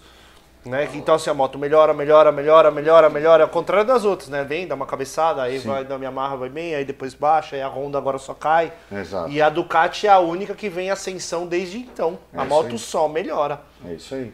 Né? Então tem que tirar o chapéu, mas custa caro. Cara, é. custa caro. Não Rapaz... é pra qualquer um. É. Rapaziada, olha só, quero agradecer os meus patrocinadores também, que é a Modena, né? Eu já estava esquecendo de falar aqui, não sei onde Borracha deixou os logos da Modena aqui, já deveria estar é, presente, mas a Modena ela distribui e entrega pra gente lá os produtos de melhor qualidade, sendo correntes CZ Chains, filtros de ar DNA, é, pastilhas de freio AP Racing e a Modena ainda trabalha com as pinças de freio Acossato, na verdade toda a linha Acossato, inclusive os manetes que eu estou usando agora são da Acossato, é distribuidor oficial no Brasil da Akrapovic e da Arrow, né, escapamentos de alta performance. Entre em contato com a Modena, eu vou colocar o Instagram da Modena na tela para vocês falarem diretamente com a equipe porque a Modena ela não é só uma vendedora de peças, meus amigos. Ela é uma faz uma espécie de consultoria para lhe entregar o que tem de melhor no para sua moto, né? Então se você tem dúvida aí do que, que você quer usar, se você quer usar, tanto que lá na R3 é, Cup, ela fornece as correntes CZ Chains, os, eu não sei se os filtros também, mas aqui tem uma foto ó, da. Uma foto não, um vídeo, né? NG Brakes, que é os discos de freio também. Então, só, como diz o Zé, só produtos high-end, meu amigo. Só produtos top de linha. Então entre em contato com o Zé lá, o Zé vai estar provavelmente com a gente esse final de semana lá em Interlagos e agora eu quero saber a opinião do Veríssimo, como é que estamos no campeonato, André Veríssimo, e quais são os planos para o final de semana. Cara, voltar, né? Tô naquela sequência de daquilo que a gente falou agora há pouco, né? Vim de um tombo, depois vim de outro tombo, e aos poucos eu tô tentando voltar, mas ainda tô longe do que eu tava. Sim. Engraçado porque se eu tivesse andando que nem a minha última corrida de 2021, eu estaria acho que entre os cinco primeiros, que eu tava vindo 39, 40, 39, 40, 39, 40 e hoje eu tô ainda um, um pouco longe disso. Uhum. Mas é um pouco, eu acho que é uma, como sempre, uma soma de tudo, né? Um pouco de falta de treino com a moto de mil cilindradas, porque tem esse espaço maior e, e, menos pneu e menos corrida, né? Querendo ou não, o ano passado fazia duas corridas. Sim. Eu achava um máximo, né? Mexeram esse negócio da Evo de tirar as duas. Ah, mas é caro, mas quem tá entrando na Evo sabe que custa caro. É. Ninguém tá te obrigando a dar lá, né? É. Então eu adorava essa questão de duas corridas, porque querendo ou não, é um pneu que eu colocava mais, mas é uma corrida a mais, né? Sim. Então, isso era maravilhoso. O campeonato eu tô em terceiro, não tô longe do, do, do Rafa Santos, que é o líder ainda. O Manol vem chegando, mas ele teve um pouco de azar também no começo. É isso, né, cara? É, o Rafa é tipo Santos, corrida de moto, né? O tipo corrida de moto. O Rafa Santos vem na regularidade, tá ali, ganhou uma, mas é segundo, terceiro, segundo, terceiro. O Manol teve problemas, agora ganhou as últimas. Eu ganhei umas no começo e agora eu tive problemas, né? Uhum. Então a gente tá indo para essa segunda metade do campeonato, onde a diferença de pontos tá menos de 20. Tá bem equilibrado entre tá vocês bem três, né? três, tá... né? Então é legal, porque tem uma disputa ali rolando. Então eu aposto também nas etapas que são fora de Interlagos, porque Interlagos tem aquele macete, não sei o quê, mas nas outras pistas eu sou bem rápido. Né? Acho que Londrina vai ser um problema, porque o Monol também é rápido lá e o Rafa Santos nunca andou. Uhum. Então ali eu acho que ele acaba tendo, vai ter ser um pouco mais prejudicado. Uhum. Mas Goiânia eu vou muito bem. Acho que já dos, do, dos três eu fui mais rápido lá. E é isso, vou apostar nessa metade final de ir pra cima e voltar, né? Agora acho que meus, meus amuletos aqui me protegendo da, das Boa, quedas. Ótimo. E voltar a ser rápido, né? A disputa tá rolando. E eu acho que ritmo eu tô bem, de ritmo e, e condicionamento eu tô legal. É mais ganhar confiança mesmo e continuar metendo a mão para baixar o tempo. Voltar, eu só preciso voltar pro que eu tava. Sim. Se eu voltar pro que eu tava, na, nos números já seria melhor, já seria suficiente para ganhar uma corrida. Mas eu não tô. Então, é. esse é o problema. Tô meio que morbidelizado, né? boa, boa. É, eu, eu tô numa disputa lá com o Black também. Vamos ver como é que tá. Tô, tô 13 pontos atrás dele, eu acho. Dá para buscar ainda, mas o Black é, é osso duro de roer. Vamos ver é, como é que vai ser esse ano. O Jurassic é pesado. O, o Jurassic Black, né? E Kevin, como é que tu tá nos. Tu tá disputando os dois campeonatos, tá no Europeu e tá na R3 Cup aqui. Como é que tu tá nos dois aí? Bom, é, aqui eu tô em segundo, é, eu e o Manso ali na briga. E lá fora eu tô em terceiro, é, o Enzo em primeiro, um italiano entre eu e ele. Que legal isso, hein? E... Dois brasileiros ali no top 3. Tá, tá, bonito. E tá bem bonito porque tá brasileiro, italiano, brasileiro, italiano e uhum. acho que o Manso vem em quinto. Uhum. Então... O Manso teve umas ocorrências lá no começo, né? De sim, tipo ficar sim. embolado com os caras. Jogar ele pra fora. Jogaram pra fora e tal, né? A de Assen acho que foi a que ele teve mais azar, mas é que nem vocês falaram Corrida. É tipo corrida, corrida de, de moto, moto, né? Quantas corridas estão faltando para vocês? Uma agora. Só uma? É, a última. Ah, tanto agora, que o Enzo achou que já ia ser campeão, mas Sim. aí ele foi penalizado, né? E, e então, acabou perdendo. Tanto que tá, tá tudo em aberto, então. Qual é a diferença de pontos de ti pro, pro Enzo? Vixe, pro Enzo, eu acho que tá 30. 30 e alguma coisinha. São duas corridas São ou duas só? corridas? Duas. São duas, duas corridas. Então tem 50 pontos. Sim, 50 é, pontos. A gente, eu, não, acho que não, não é 30 não. Do Enzo pro Bergamini acho que é 40. Tá. eu porque tô ele 13. já tava comemorando o título é, Então eu tô. Né? Pra mim não tem como mais tá. ser campeão. Tá mas. Com três, meu amigo. Sim, eu tô disputando ali pro vice, porque uh -huh. tem uma premiação boa pro, pro ano que vem, até do segundo e terceiro.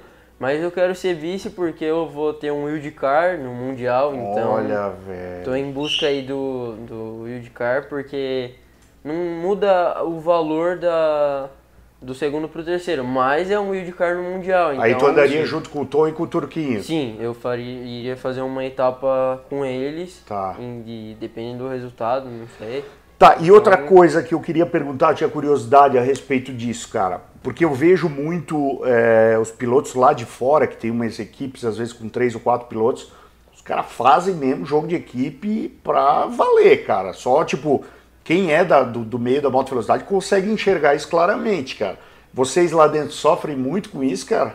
Bom, é, acho que até uma coisa que o Alan brigou com a gente, a gente levou um esporro, porque são cinco brasileiros, é maior nacionalidade na categoria. Sim. E a gente não tava se ajudando. Até agora a gente não tá se ajudando. Então, juntou cinco brasileiros e os cinco não se ajudam. Acho Sim. que o máximo que se ajudou foi eu, o Enzo e um pouco com o Manso ali. Mas nas corridas a gente está se ajudando, isso que importa. É juntar eu, o Enzo e o Manso ali, o Bur também nessa última etapa.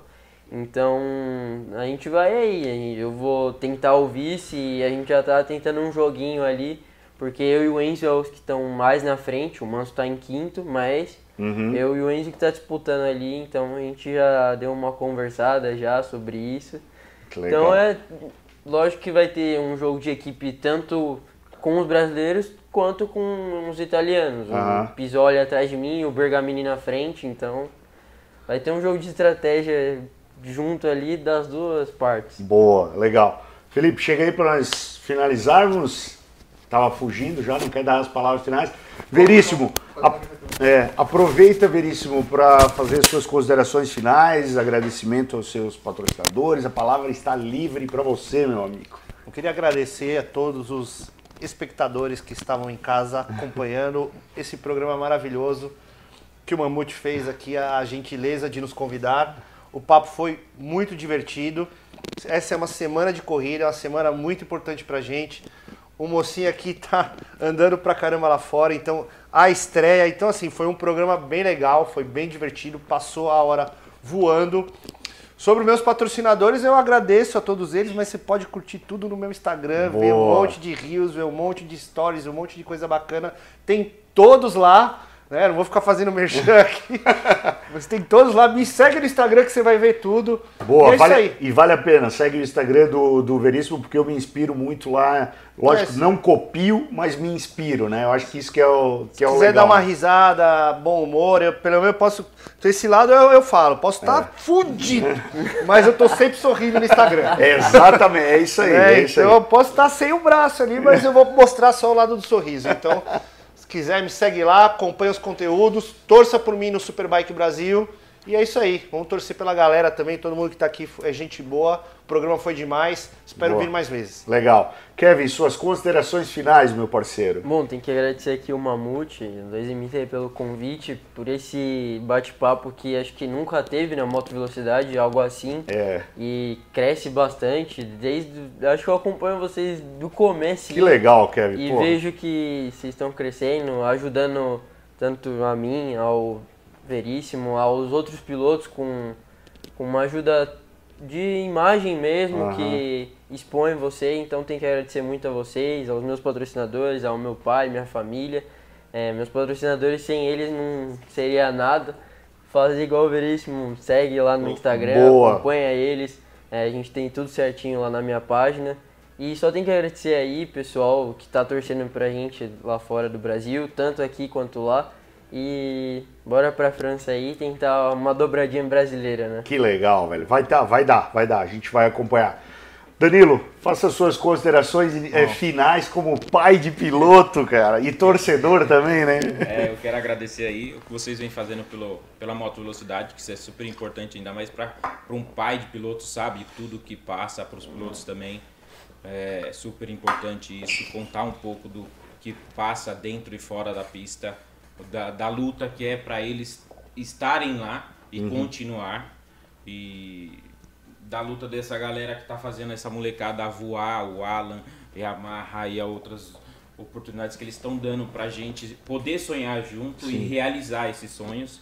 Então é só isso que a gente tem que agradecer, né? E você vem aí voando cada dia mais com o programa. Legal, obrigado, Danilão. Felipe, suas considerações ah, finais. Quinta-feira pode... estaremos na pista, Felipe. É isso. Queria agradecer muito. Vou dar voz de piloto agora? Ah, voz de piloto, vai lá, voz de piloto. Queria agradecer meu, meu patrocinador do SMT. Boa. Né, que está apoiando essa etapa e já apoiou tantos outros projetos, uma parceria de tanto tempo. É isso aí. É, agradecer a Showdown, que em breve. Tem novidades, quiser, né? Tem novidade. É, agradecer muito ao Pit Chico, também com esse apoio. E, cara, todo mundo a presença aqui no estúdio. Muito legal ter vocês aqui. É, menos do Kevin. Kevin menos do Kevin. É lamentável. é lamentável, é lamentável. E o Mutex por acreditar em todos os projetos. A gente está sempre nessa mão de enviar é tudo aí. aí, a você e a Mari. É isso aí. E bola pra frente, lembrando que o Kevin esqueceu de mandar o agradecimento e o abraço pra namorada dele, ela deve estar agora. Vai, vai tomar esporro. é, e, e, e, um mês sem namorar. Merece, merece esporro, merece esporro. Rapaziada, muito obrigado pela participação de vocês. Fiquem ligados, semana que vem volta na segunda-feira. Um grande abraço Falou, e acelera. Valeu!